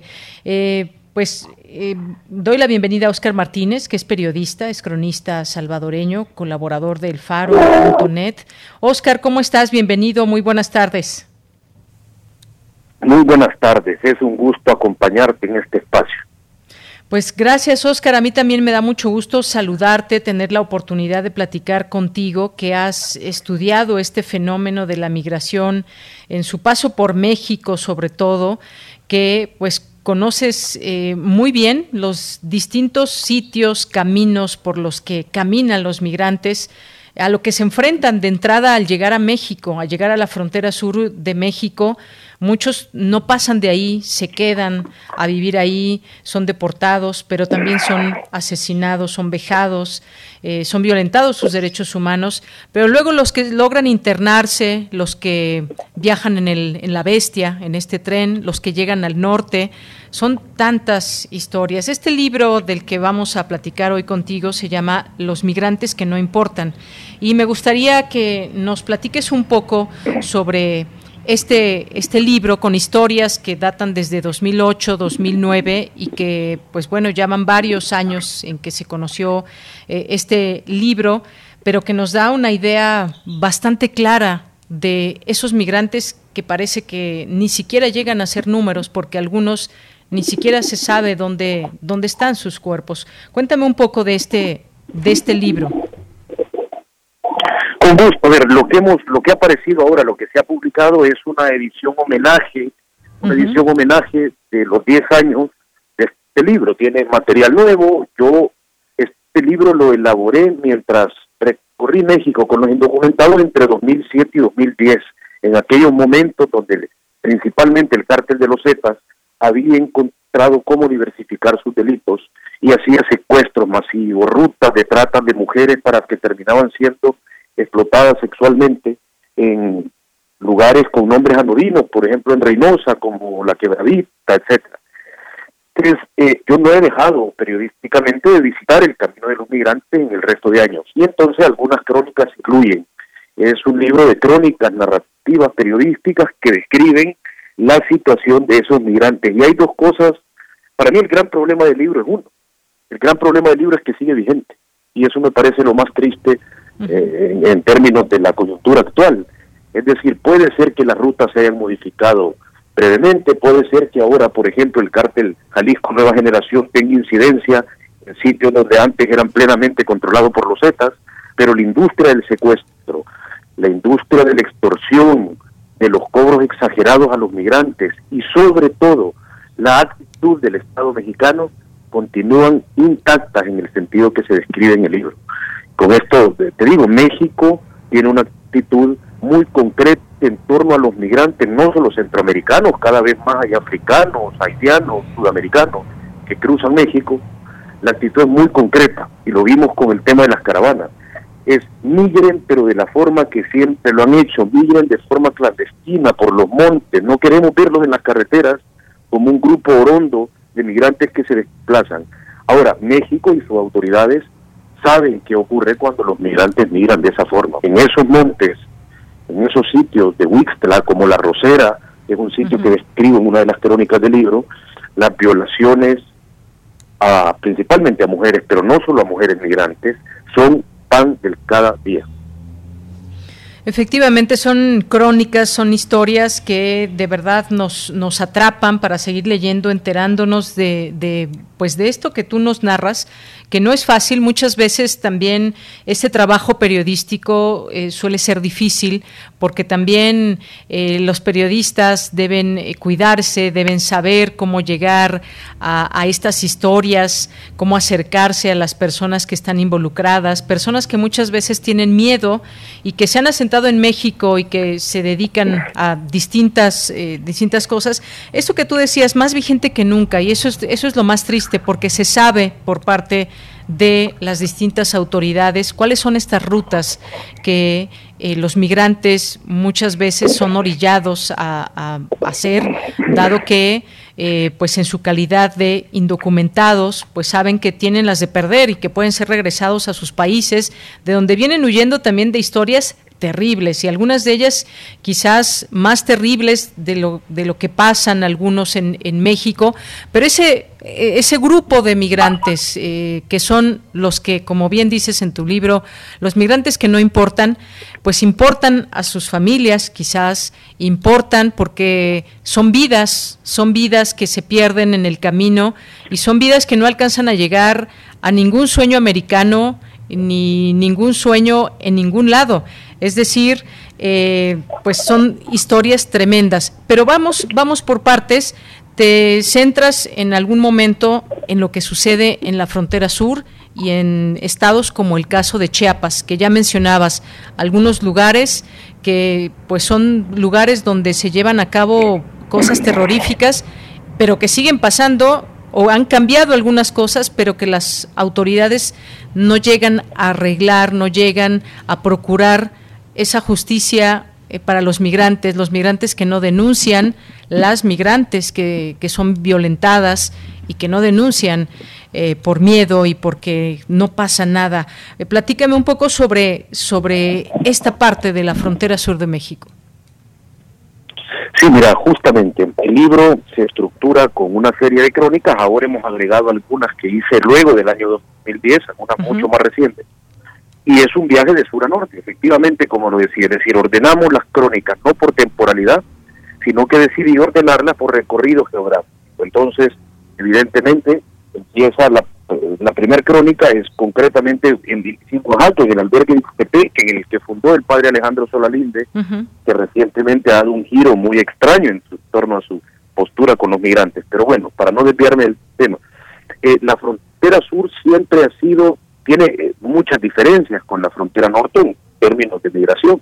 En la frontera eh, norte, el, el control del crimen organizado está mucho más evidenciado, mucho más asumido. Por ejemplo, hay crónicas como las de Altar, donde el sistema de cobro de cuota a los migrantes para dejarlos transitar entre Altar y El Salsabe, que es el punto de cruce ya cerca de la frontera con Arizona, es de setecientos pesos por cabeza. Y quien no los paga, eh, les queman la paga a los transportistas y llevan a un migrante que no pagó la cuota a la mafia. Está todo eso muy normado. Toda la gente de esos pueblos, los curas, los alcaldes, los todo el mundo sabe perfectamente cómo eso funciona, y no funciona de espaldas a nada. Ocurre en la plaza central del pueblo, ahí se cobran las cuotas y desde ahí se despachan a la pan. En el sur la cuestión es un poco más difusa. Por ejemplo, en lugares como Tenosique, donde eh, se, se sitúa la crónica que se titula Nosotros somos los Zetas, que pretende describir cómo es el sistema de control de los Zetas, de un pueblo entero, donde desde la persona que Eh, vendía refrescos a la entrada del pueblo, tenía que dar información a estos grupos. Pero luego tenés variaciones. Por ejemplo, mientras más cerca de Chiapas, estas bandas que operaban en el lugar, en Huixtla, en una zona conocida como La Rosera, eh, que yo describo en la crónica, aquí se viola, aquí se mata, esas eran bandas mucho menores, son bandas que existen desde el noventa y ocho, uh-huh. y son bandas de gente que habita las colonias cercanas y se reúnen justo con otra gente para, con alguna precariedad de armas, con escopetas, rifles, pistolas treinta y ocho, etcétera, cometer asaltos a los migrantes de lo que llevan en las bolsas y evidentemente abusar sexualmente principalmente de las migrantes. Hay historias terribles en esa zona, es decir, historias de violaciones tumultuarias muy comunes. Eh, esa zona eh, te demuestra la displicencia, el desinterés de las autoridades mexicanas, porque yo entiendo lo complicado que es para un Estado corrupto como el mexicano luchar contra un cártel estructural millonario. Uh-huh. Pero estas son bandas que no tienen nada que ver con un cártel, no tienen ese poder. Desmantelarlas era muy fácil. Eh, son gente que vivía en la zona con un nivel de organización que se fue profesionalizando, pero que era precario. Es decir, todas esas violaciones que han ocurrido en ese lugar, todos esos asaltos, todas esas muertes, las zonas cercanas al basurero de Arriaga, este municipio de Chiapas, eh, son un cementerio que... un cementerio no reconocido, pero lo son, pues cualquier persona que conoce esa zona te lo describe. Ajá. Eso ha ocurrido porque el Estado mexicano no lo ha querido resolver, porque si quisiera lo hubiera hecho, podría hacerlo. Todas esas mujeres violadas, todos esos hombres y mujeres asesinadas, todas esas niñas violadas, ocurrieron porque al Estado mexicano no le interesó resolver algo que podía resolver en un breve tiempo y con un esfuerzo investigativo que no era tan grande. Entonces, yo creo que esa crónica justamente que se sitúa en la frontera sur te describe perfectamente esos rasgos que he mencionado, tanto la violencia, que no era ejercida solo por los grandes cárteles, y el desinterés absoluto de un Estado que considera a los migrantes como seres humanos de tercera o cuarta categoría. Así es, Oscar, hay un problema muy grave, ¿cómo, cómo controlar el flujo de migrantes, cómo apoyarlos en su camino, cómo, pues, ¿cómo evitar que sufran lo que están sufriendo, lo que siguen sufriendo? Porque, como decimos, es, es más vigente que nunca todas las historias. Y de pronto, pues estamos en el... Yo opino que se puede arreglar desde, eh, desde qué mirada eh, el gobierno de México, eh, cuando tú relatas todo esto desde dos mil siete, con algunas crónicas también hasta hasta la fecha, pues desde esos años hasta hoy han pasado distintos gobiernos estatales, eh, federales, eh, presidentes eh, que, que van cambiando, pero pues los, el problema prevalece y de pronto pues nos encontramos también eh, pues cambios en todos los en todos los países. ¿Qué es lo que sucede? De pronto se ha dicho por parte del gobierno de México que hay que hay que combatir las causas por las cuales se salen las personas de sus países, pero a la par también hay aquí algo que pues no está gustando a muchos grupos defensores de derechos humanos, que son ciertos tratos que se dan a los migrantes, autoridades que simplemente pues hacen se hacen de ojos cerrados, como decimos aquí, y pues esto sigue sucediendo. ¿Cómo podríamos, digamos, más allá de entender ese problema de la migración, cómo generar eh, posibles soluciones? Tiene que ser entre todos los países que están involucrados. ¿Cómo debiera ser esto desde tu observación, Óscar? Mira, eh, has incluido un elemento que yo creo que es necesario, y en el libro está presente. Yo describo muchas de las situaciones de las que huyen los migrantes, que son situaciones uh-huh, uh-huh. de las que tienen responsabilidad los gobiernos y los estados centroamericanos, que también han sido mostrado un desinterés enorme por sus migrantes. Yo recuerdo al expresidente salvadoreño Mauricio Funes, que ahora es prófugo de la justicia y se ha ido a refugiar a la, a la Nicaragua del represor Daniel Ortega, eh, cuando él llegó a visitar al presidente Calderón después de la masacre de los setenta y dos migrantes en San Fernando, Tamaulipas, habían pasado como una semana de eso, y no mencionó absolutamente nada en la conferencia de prensa. Fue una bofetada de silencio a decenas de miles de sus compatriotas que migraban todos los días y que en ese grupo de setenta y dos habían sido asesinados de una forma muy vil. Entonces, eh, los gobiernos centroamericanos, en Centroamérica, el norte de Centroamérica, esencialmente Guatemala, Honduras y El Salvador, son países que tienen algunas de las tasas de homicidios más altas del mundo, y así ha ocurrido en las últimas décadas. Eh, no pocas veces países como El Salvador o Honduras han llegado a ser, tras un año, los países más homicidas del planeta Tierra. Eh, hay un régimen de pandillas que se convierte en casi que un gobierno que sustituye a los estados en muchas zonas del país, etcétera, etcétera. Hay una demarcación pandillera, gente que no vive en un país, vive en pedazos de un país, porque habitan una colonia controlada por la mala Salvatrucha trece y no pueden transitar por los pedazos del país que están gobernados por la pandilla Barrio dieciocho, revolucionarios o surrealistas. Uh-huh. Entonces, sí, esto es una combinación de estados que lo han hecho mal. Ahora, ante tu pregunta, no quiero sonar naif, pero mi respuesta es la siguiente. Sí. Hay, hay un... el, los países centroamericanos y mexicanos siempre han encarado el tema migratorio tratando de complacer a Estados Unidos.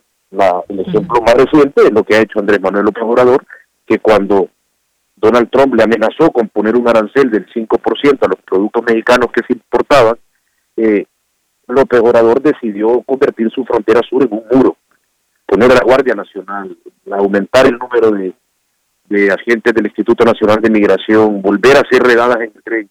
Es decir, decidió funcionar como recorrer el muro cinco mil kilómetros al sur. Igual los gobiernos centroamericanos siempre han negociado individualmente con Estados Unidos eh, cuando tienen una problemática muy similar. Lo que la región, incluyendo a México y Centroamérica, nunca han probado es intentar atajar este tema desde la solidaridad. Siquiera desde la solidaridad diplomática, es decir, negociar como bloque y no como países individuales. Tienen la misma problemática, tienen cifras poblacionales de migración que se parecen. La gente que migra tiene similitudes socioeconómicas absolutas. Son casi que un migrante de Chiapas podría perfectamente, o es muy similar a un migrante del norte de Guatemala. Tienen características esencialmente iguales. Es decir, los, eh, los gobiernos centroamericanos y el mexicano han negociado y han tratado el tema de la migración siempre dando la espalda a su sur.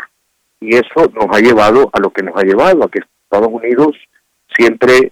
Eh, gobierne esta esta retórica, es decir, por más gestos que México haya hecho para destruir, para detener a la migración indocumentada norteamericana, la devolución de esos gestos no viene de parte de Estados Unidos.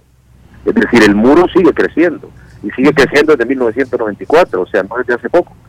No ha funcionado para nada la estrategia de dividir, de que el sur se divida, de que el sur no sea solidario, de que el sur no otorgue eh, refugio rápidamente a los ciudadanos, de que en México se encierre a los migrantes en un sur empobrecido para que la estrategia de la desesperación en el proceso de petición de refugio haga que se desesperen y hagan cosas como las de esta semana, intentar cruzar en caravanas el sur para buscar lugares más prósperos. Uh-huh. Es decir, un enfoque solidario y cooperativo es algo que la región nunca ha intentado. Y yo, sin embargo, estoy convencido, es el enfoque represivo y de división no le ha funcionado a la región para mejorar sus condiciones de migración, pues es, creo que deberían de cambiar y probar con un enfoque diferente, porque el que ocupamos no ha sido funcional. Bien, pues gracias por esta esta respuesta, porque siempre pues se dan respuestas desde parte de las autoridades, de parte de distintos grupos en apoyo a migrantes, pero seguimos teniendo esta situación. Ese es el hecho, Óscar. Hay un, uno de los eh, capítulos que se llama La Bestia y que pues nos retrata mucho de esto que se menciona cuando las autoridades pues simplemente no quieren, no hacen nada. Allá arriba, en La Bestia, se ocurren, se te ocurren decenas de preguntas absurdas. ¿Por qué vamos colgados del techo si los vagones viajan vacíos? ¿Por qué no puede ir más despacio? ¿Nadie nos va a proteger de ese asalto? ¿Qué terrible historia obligó a los que me rodean a montar sobre La Bestia? Y así tantas preguntas que quedan, no solamente sobre La Bestia, sino todo el camino. Son los más pobres, los que no tienen para pagar un coyote, estos migrantes de los que tú hablas, y que además eh, nos lleva a otro tema, los coyotes que ahora son, digamos, eh, que bueno, tienen ahora jefes, antes ellos eran sus propios jefes, operaban con redes también, pero ahora el narcotráfico es otro elemento que impera en toda esta ruta y que parece ser que son los reyes del camino, más que, más que eh, esos llamados polleros o coyotes que cobran una cantidad y muchas veces hasta te recogían en algún sitio y te llevaban hasta los Estados Unidos. Ahora esas condiciones incluso han cambiado, el crimen organizado se ha extendido y entre las eh, fechorías y más, ahora tienen sus rutas, en las rutas migrantes. Eso es una realidad y como bien dices, hay algo que está pasando aquí, o más bien no pasa nada, que tendría que ver con la justicia, con autoridades, con denuncias. Aunque no denuncien los migrantes, estas cosas están pasando, Óscar. Pues qué difícil tema, qué difícil tema esto que mencionas por parte de Estados Unidos también, y, y no, no se le ve fin a, a todo esto, Óscar. Ese es lo más triste. Sí, no, no, se, no, no parece que en la agenda nacional de la región los migrantes vayan a pasar a un plano más digno. Y, y ocurren cosas, es decir, lo que ocurre al contrario, como lo mencionás, es un detrimento de las condiciones. Por ejemplo, con el tema que tocas de los coyotes, uh-huh. De hecho en el libro hay dos crónicas en esta reedición, porque en el original no había una de ellas dedicada uh-huh. a los coyotes. que, que explican el negocio, donde hablan los coyotes. Eh, claro, en lugar de eso ir mejorando, las cuotas de los coyotes han aumentado por las las por las franjas de seguridad que México ha instalado, también por el muro. El, lo que has dicho, uh-huh. el, el negocio de los coyotes ha cambiado. Los Zetas fueron pioneros en entender que podían sacarle plata a los migrantes, eh, porque yo viajé con los migrantes de tercera, como decir, los que no pudieron pagar un coyote desde su lugar de origen. Pero casi, me atrevo a decir que el noventa y cinco por ciento de los migrantes tiene que pagar el último coyote para cruzar la frontera norte, porque uh-huh. es una zona tan vasta e incomprensible que tenés que llegar hasta ahí, es cruzar el desierto de Arizona, la reserva del Pinacate, eh, cerca de Altar, cruzar el río Bravo es viable o muy difícil si no tenés un ojo experto y conocer la zona. Con lo cual, los migrantes de tercera que viajan uh-huh. eh, por ese México, con los que yo viajé durante tres años, viajan y cuando llegan a la frontera buscan a un familiar, usualmente en Estados Unidos, para que le pague a ese coyote de la frontera que suele cobrar unos tres mil dólares. Y así se ahorran lo que, lo, lo que, la cifra que hubiera llegado a nueve mil o diez mil si lo llevan de sus casas. Ese es el dinero que los secuestradores empezaron buscando, que los Zetas entendieron que si torturaban a un migrante, ellos llamaban a Estados Unidos y ese dinero les llegaba a sus cuentas. Es claro, como el Estado mexicano no, eh, en lugar de, de, de disolver un negocio eh, como el de los coyotes, de generar unas condiciones para que quien quisiera migrar o quien se atreviera a migrar, eh, lo pudiera hacer en unas condiciones menos terribles. Todos los estados dicen migrar es un derecho y defienden a sus migrantes, pero cuando se trata de los otros, todo el discurso se cae. Eh, uh-huh. Esto llega, llegó a condiciones nefastas. Ahora el coyotaje está muy vinculado con la trata de personas. Hay muchas uh-huh. redes de coyotes que seleccionan a mujeres entre los clientes para venderlas uh-huh. en el sur de México, con redes que terminan llevándolas usualmente hacia el norte. Hay municipios en la frontera sur de México, como Comalapa de la Frontera, que son centros enormes de trata de mujeres para explotación sexual comercial, enormes. Hay toda una industria ahí de, de ese tipo. Uh-huh. Y eso se ha denunciado y se cuenta en algunas de las crónicas. Así es, el, Oscar. El, el, el, el, y ante esto, pero y hay otra cosa que me parece muy importante de mencionar. Uno de los protagonistas esenciales del libro es el Estado mexicano a través de sus instituciones. El Instituto Nacional, todo coyote que se precie de ser un coyote decente, tiene lo que llama una línea en México.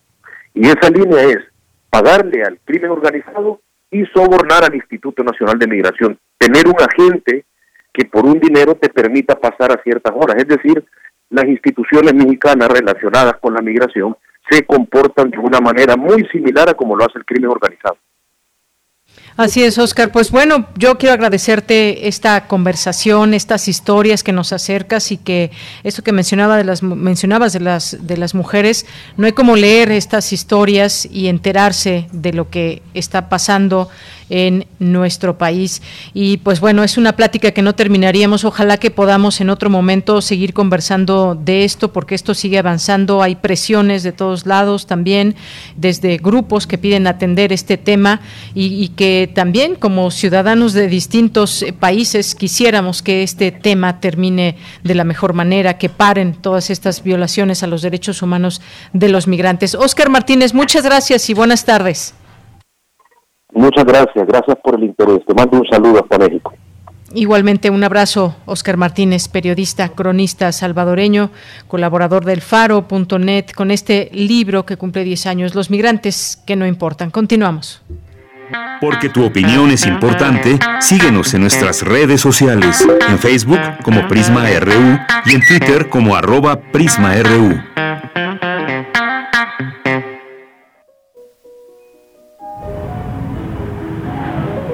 Cartografía R U con Otto Cázares.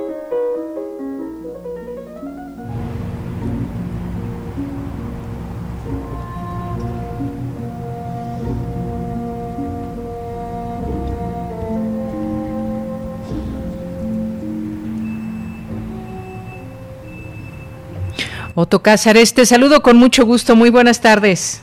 Querida Deyanira, te abrazo, abrazo a quienes nos escuchan. En este año nuevo judío, me gustaría cambiar un poco la dinámica de aquello que venían platicando uh-huh. en la anterior entrevista, porque quiero recordar que tenemos catorce años sin la voz fundamental de Luciano Pavarotti. Uh-huh. Cada vez que reproducimos un audio, los sonidos grabados nos vuelven a visitar. Los sonidos pueden visitarnos tantas veces como nuestra obsesión lo desee. Podemos poner tantas veces como lo deseemos las arias interpretadas por Luciano Pavarotti. Los sonidos, las voces grabadas, entran de nuevo a nuestro espacio, se introducen por nuestros oídos, y de ahí que pueda decir que todos los cantores son visitantes a los que es necesario recibir con gestos de hospitalidad. Cada vez que ponemos un audio con la voz de Luciano Pavarotti hay que recibirlo con un gesto de hospitalidad. Si lo que deseamos es sobrevivir a los altibajos de lo cotidiano, las visitas de estos cantores son esenciales. Pero esta hospitalidad con la que recibimos en nuestra casa a los cantos, a las grabaciones, es en realidad un acto de reciprocidad. El ensayista George Steiner se refirió a esto cuando escribió que el canto nos conduce a un hogar en el que nunca hemos estado. El canto nos conduce a un lugar en el que nunca hemos estado. Y esto lo afirmaba quien decía, uh, quien afirmaba sentirse en casa solo donde tuviera una mesa para trabajar. El trabajo y el canto nos conducen a casa. ¿Ven cómo esta hospitalidad es un acto de reciprocidad? Tenemos catorce años sin la voz de Luciano Pavarotti y podemos decir, siguiendo el hilo de pensamientos anterior, que tenemos catorce años eh, previendo, sintiendo esa casa a la que nos condujo con su voz. Allí está para habitarla. Desde su muerte, en dos mil siete, en el canto han nacido otras voces extraordinarias, pero esa voz, la voz de Pavarotti, ¡ay! Pavarotti encarna con su majestuosa gordura todas las historias del canto. Eh, Pavarotti encar- encarna con sus cantos el tiempo sin tiempo de las leyendas con aquellos gandharvas hindúes que con sus cantos ponían a danzar a dioses y a diosas. Los hacían llorar, los hacían reír, los hacían gozar. Se dice que los gandharvas podían cantar canciones que duraban treinta mil años. Encarna Luciano Pavarotti eh, en la leyenda del malhadado Orfeo, Torcito que con sus cantos podía domesticar a las bestias salvajes.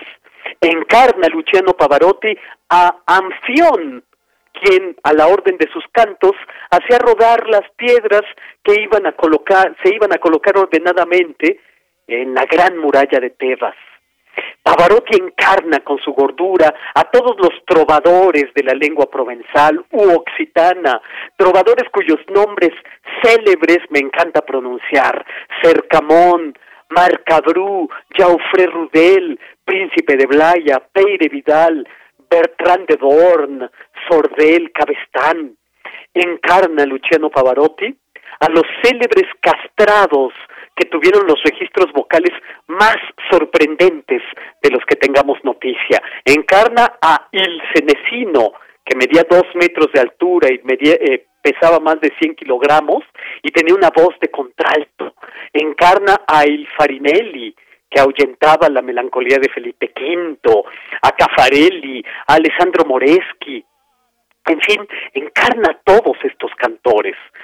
Cuando el poeta Eduardo Lizalde, en artículos magníficos sobre ópera, escribió acerca de Luciano Pavarotti, le puso uh, como adecuada descripción cantor de pueblos, el Orfeo de la segunda mitad del siglo veinte. Y es verdad, en los cantores de, pu- de pueblos palpita el colectivo humano. Fueron cantores de pueblos Elvis Presley, eh, Carlos Gardel, Nuestro Flaco de Oro o José Alfredo, pero voces que parecen un milagro, inexplicables e irrepetibles, fueron las voces de Enrico Caruso, otro cantor de pueblos con voz de diamante de agua purísima, Luciano Pavarotti. Tiene razón Eduardo Lizalde en estas páginas que estoy refiriendo, cuando dice que Caruso y Pavarotti se cuecen aparte. Sus voces son milagrosas. Eh, la extraordinaria belleza del timbre de, de su voz los hace radicalmente distintos de todos los demás. Hay grandes cantores, pero por supuesto que aquí Caruso y Pavarotti se cuecen aparte. Pavarotti fue, por añadidura, especialmente carismático. Tenía una tesitura de tenor lírico entre ligero y a veces podía acceder a regiones de voz más dramática, de más dramático calado. Fue, desde luego, Luciano Pavarotti, un fenómeno de ventas en la época del L P, del long play y del disco compacto. En los años noventa se convirtió en un acontecimiento masivo con las giras de los tres tenores y los pasajeros. Pero bueno, esa es una etapa más bien posterior. Nació en mil novecientos treinta y cinco y Pavarotti, desde los veintiséis, se alió a la ópera de Giacomo Puccini, La Bohème, que lo acompañó hasta el final, porque Luciano Pavarotti comenzó a cantar por los teatros del mundo al protagonista de esa ópera, el poeta Rodolfo, después de ser catapultado a la fama al obtener el importante Premio Internacional de Canto Reggio Emilia en mil novecientos sesenta y uno. Y a partir de ahí, Luciano Pavarotti escribió las mejores páginas de la historia de la ópera. Como tenor lírico, Luciano Pavarotti interpretó los protagónicos del repertorio del bel canto, es decir, los papeles de las óperas de Donizetti, Bellini y Rossini. Ese es el bel canto. Pero también, con el tiempo, eh, su voz le permitió acceder a algunos papeles heroicos de las óperas de, eh, de Verdi, que, como eh, decíamos con respecto a las voces de Caruso y Pavarotti, también Verdi se cuece aparte, o los repertorios de los personajes del verismo, los papeles de Puccini, Turandot, Chilea, Mascagni, Leoncavallo, etcétera. Todo Pavarotti es monumental, su tamaño desde luego, porque Pavarotti fue creciendo y creciendo como una bola de nieve en todos los aspectos, como artista, pero también en sus dimensiones corporales, y los directores de escena lo sabían, y por lo tanto en escena sus movimientos con el tiempo tendieron a ser insignificantes. Los directores de escena hacían todo para que se abriera el telón y que Pavarotti pues ya estuviera ahí en el escenario para evitarle la pena de moverse. Y esta situación es curiosa porque en su juventud Luciano Pavarotti era portero de fútbol.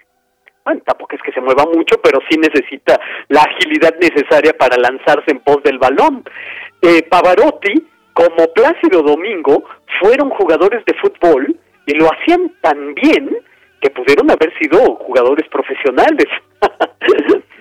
Pavarotti fue un tenor de muy pocas palabras habladas, es decir, no hay muchas entrevistas significativas, pero eh, donde dejar expuestos sus principios sobre el canto.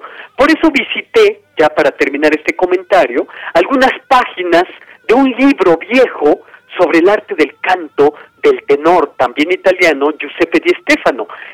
Eh, créanme, Pavarotti idolatraba a Giuseppe Di Stefano y quiso seguir los pasos de este, claro que con unas tesituras un tanto dis, dis, dis, de, distantes, eh, disímbolas, pero se volvió algo así como su héroe personal.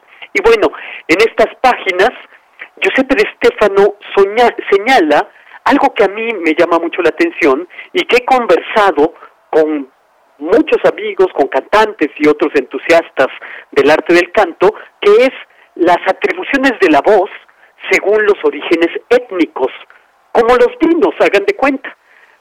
Para el color de la voz, ¿será determinante el clima en el que se nace? Si se crece en los campos templados italianos o en el altiplano mexicano, ¿cambia la voz? Bueno, eso sería en buena medida explicar el misterio de la belleza de la voz. Giuseppe Di Stefano en estas páginas dice que sí, que hay algo que determina el, la belleza, el timbre de una voz. Eh, dije al principio que el canto nos conduce a un lugar en el que nunca hemos estado. El canto nos ofrece hospitalidad. Y Pavarotti, en sus grabaciones, nos sigue conduciendo a ese hogar, señalándolo con su eterno pañuelo sostenido en su mano izquierda. Ay, larga vida a este hogar que nos procura Luciano Pavarotti con sus cantos. Esto es lo que yo tengo que decir este lunes seis de septiembre de dos mil veintiuno. Otto, pues siempre un gusto, un gusto escucharte y gracias, gracias por esta cartografía de hoy de Pavarotti. Hasta el próximo lunes. Adiós. Hasta pronto. Hasta muy pronto.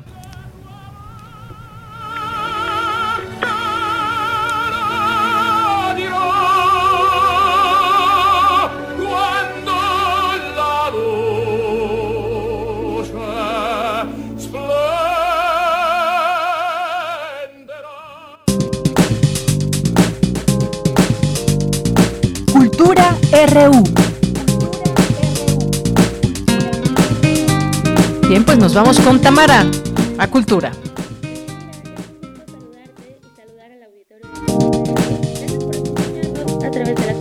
De Radio UNAM. Para iniciar la semana, les queremos invitar a que sigan las actividades del Museo Universitario Arte Contemporáneo. Actualmente, en la sala virtual del M U A C se exhibe A Forest de Max de Esteban, un artista cuyo trabajo se centra en la investigación de las infraestructuras capitalistas del siglo veintiuno. En esta muestra, Max de Esteban nos confronta con la visión del mundo de los especuladores que invierten en el desarrollo de las tecnologías de inteligencia artificial, una de las fuerzas productivas más dinámicas y con mayores consecuencias para el futuro. Para saber más detalles de A Forest, conversamos con Cuauhtémoc Medina, curador en jefe del M U A C. Escuchemos. Cuauhtémoc Medina, gracias por tomar la llamada. Recientemente en la sala diez del M U A C se está presentando A Forest, un bosque de Max de Esteban. Me gustaría que nos platicara acerca de este video, un video que se divide en dos, que tiene como hilo conductor la inteligencia artificial para abordar variantes, eh, vertientes y temas. Claro que sí, es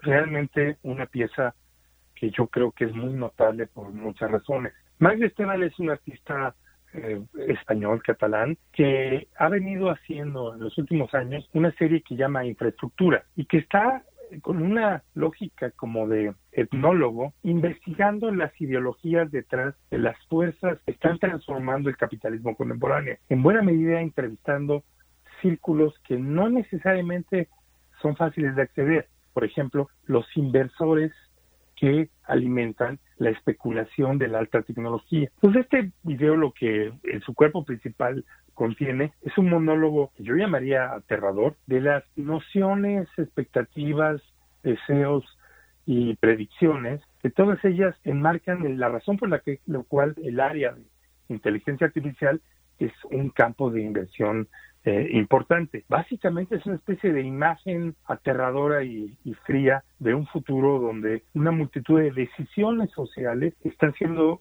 reemplazadas por eh, la, la decisión de las máquinas y por la generación de una especie de individualidad no humana. Y del otro lado, la imagen que va acompañando este relato es la inmersión en un bosque neblinoso que, bueno, es una imagen que en buena medida en la historia del pensamiento eh, occidental representa precisamente un territorio de peligro, expectativa y misterio. Así es, Cuauhtémoc, en este video hay varios símbolos, por ejemplo, justo, ¿no? Este bosque que podría representar también la naturaleza, pero hay una voz que nos va guiando y vamos viendo el bosque y lo vamos recorriendo a través de una imagen eh, eh, como un dron.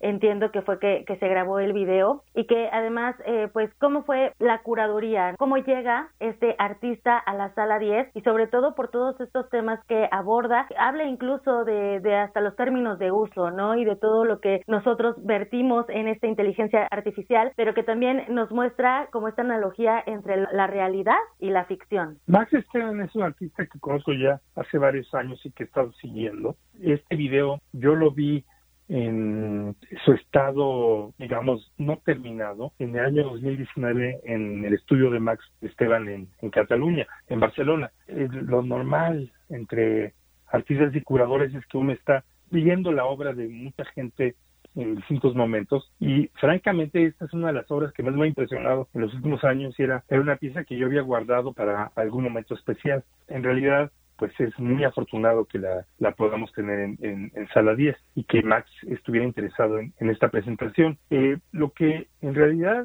yo diría es que esta imagen, esta experiencia del bosque, no es un símbolo únicamente, sino que también es un acertijo. Algo que sucede con esta imagen es que es Eh, es difícil saber mientras uno lo ve, lo ve y sobre todo por la conversación que uno está escuchando en, en torno a, a la inteligencia artificial, si se trata de una imagen construida o de una imagen tomada, por ejemplo, con un dron, o una imagen simulada cinematográficamente. El hecho es que eso es importante porque en el momento presente no solamente tenemos crecientemente una sustitución de la experiencia directa por la multitud de formas en que la experiencia fotográfica está siendo creada, transformada, mejorada, empeorada o simplemente eh, reinventada por medios digitales, pero también por el hecho de que ya no, el nivel de sofisticación de la imagen eh, digital te hace imposible entender su valor de realidad, su valor, decimos, indéxico. Y parte de la, de la intriga de esta imagen creo que se transforma también en, en la duda existencial e histórica que el, el video de Max Esteban está introduciendo. Sí, así es, y vaya que sí es una experiencia, y bueno, como bien lo menciona, qué bueno que llega a la Sala diez, que además pues es esta sala virtual que ha estado teniendo también este contenido y que puede llegar a otras latitudes a través del internet, a través de una computadora. Esta pieza está en la, efectivamente, la sala virtual del M O A T hasta eh, febrero de, del próximo año, de manera que la gente puede acceder ya fácilmente a través de nuestro sitio moac punto unam punto m x. En este momento prácticamente es la cosa de dejar que la máquina lo lleve a, a la pieza de Max de Esteban, y después en nuestra sección de exposiciones la podrán encontrar. Pero sí quiero destacar de manera muy amplia que entre las cosas que están en el sitio hay un texto de doble u jota te Mitchell, el gran teórico de los medios y de la semiótica contemporánea, y es un gran privilegio tener este inédito, que además yo creo que está levantando preguntas muy importantes, que también están expresadas por el propio Max Esteban en la conversación que encuentran en el sitio. Como siempre, parte de nuestra intención es acompañar las obras que presentamos en el museo con la conversación y discusión que eh, permita expandir sus implicaciones y también conectarla con el campo del saber. Aunque esta es una obra que sí cumple la idea de que el arte produce conocimiento. Cuauhtémoc Medina, como siempre, muchas gracias por tomar la llamada y sobre todo muchas gracias por el tiempo. Muchísimas, muchísimas gracias. Escuchamos a Cuauhtémoc Medina, curador en jefe del Museo Universitario Arte Contemporáneo de la UNAM. Visiten doble u doble u doble u punto moac punto unam punto m x para conocer más del trabajo de Max de Esteban, el diálogo entre el curador y el artista, los textos complementarios, así como las diferentes exhibiciones que el M U A C tiene para nosotros. El acceso es libre. Hasta aquí la información de hoy. Les deseo que tengan excelente lunes. Deyanira, regreso contigo. Hasta mañana. Hasta mañana, gracias, gracias Tamara, y ya son las tres en punto, nos tenemos que ir, lo esperamos mañana en punto de la una de la tarde. Gracias, que tenga buen provecho, a nombre de todo el equipo, soy Deyanira Morán, hasta mañana.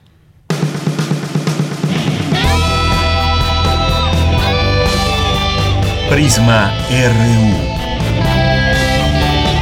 U. Relatamos al mundo.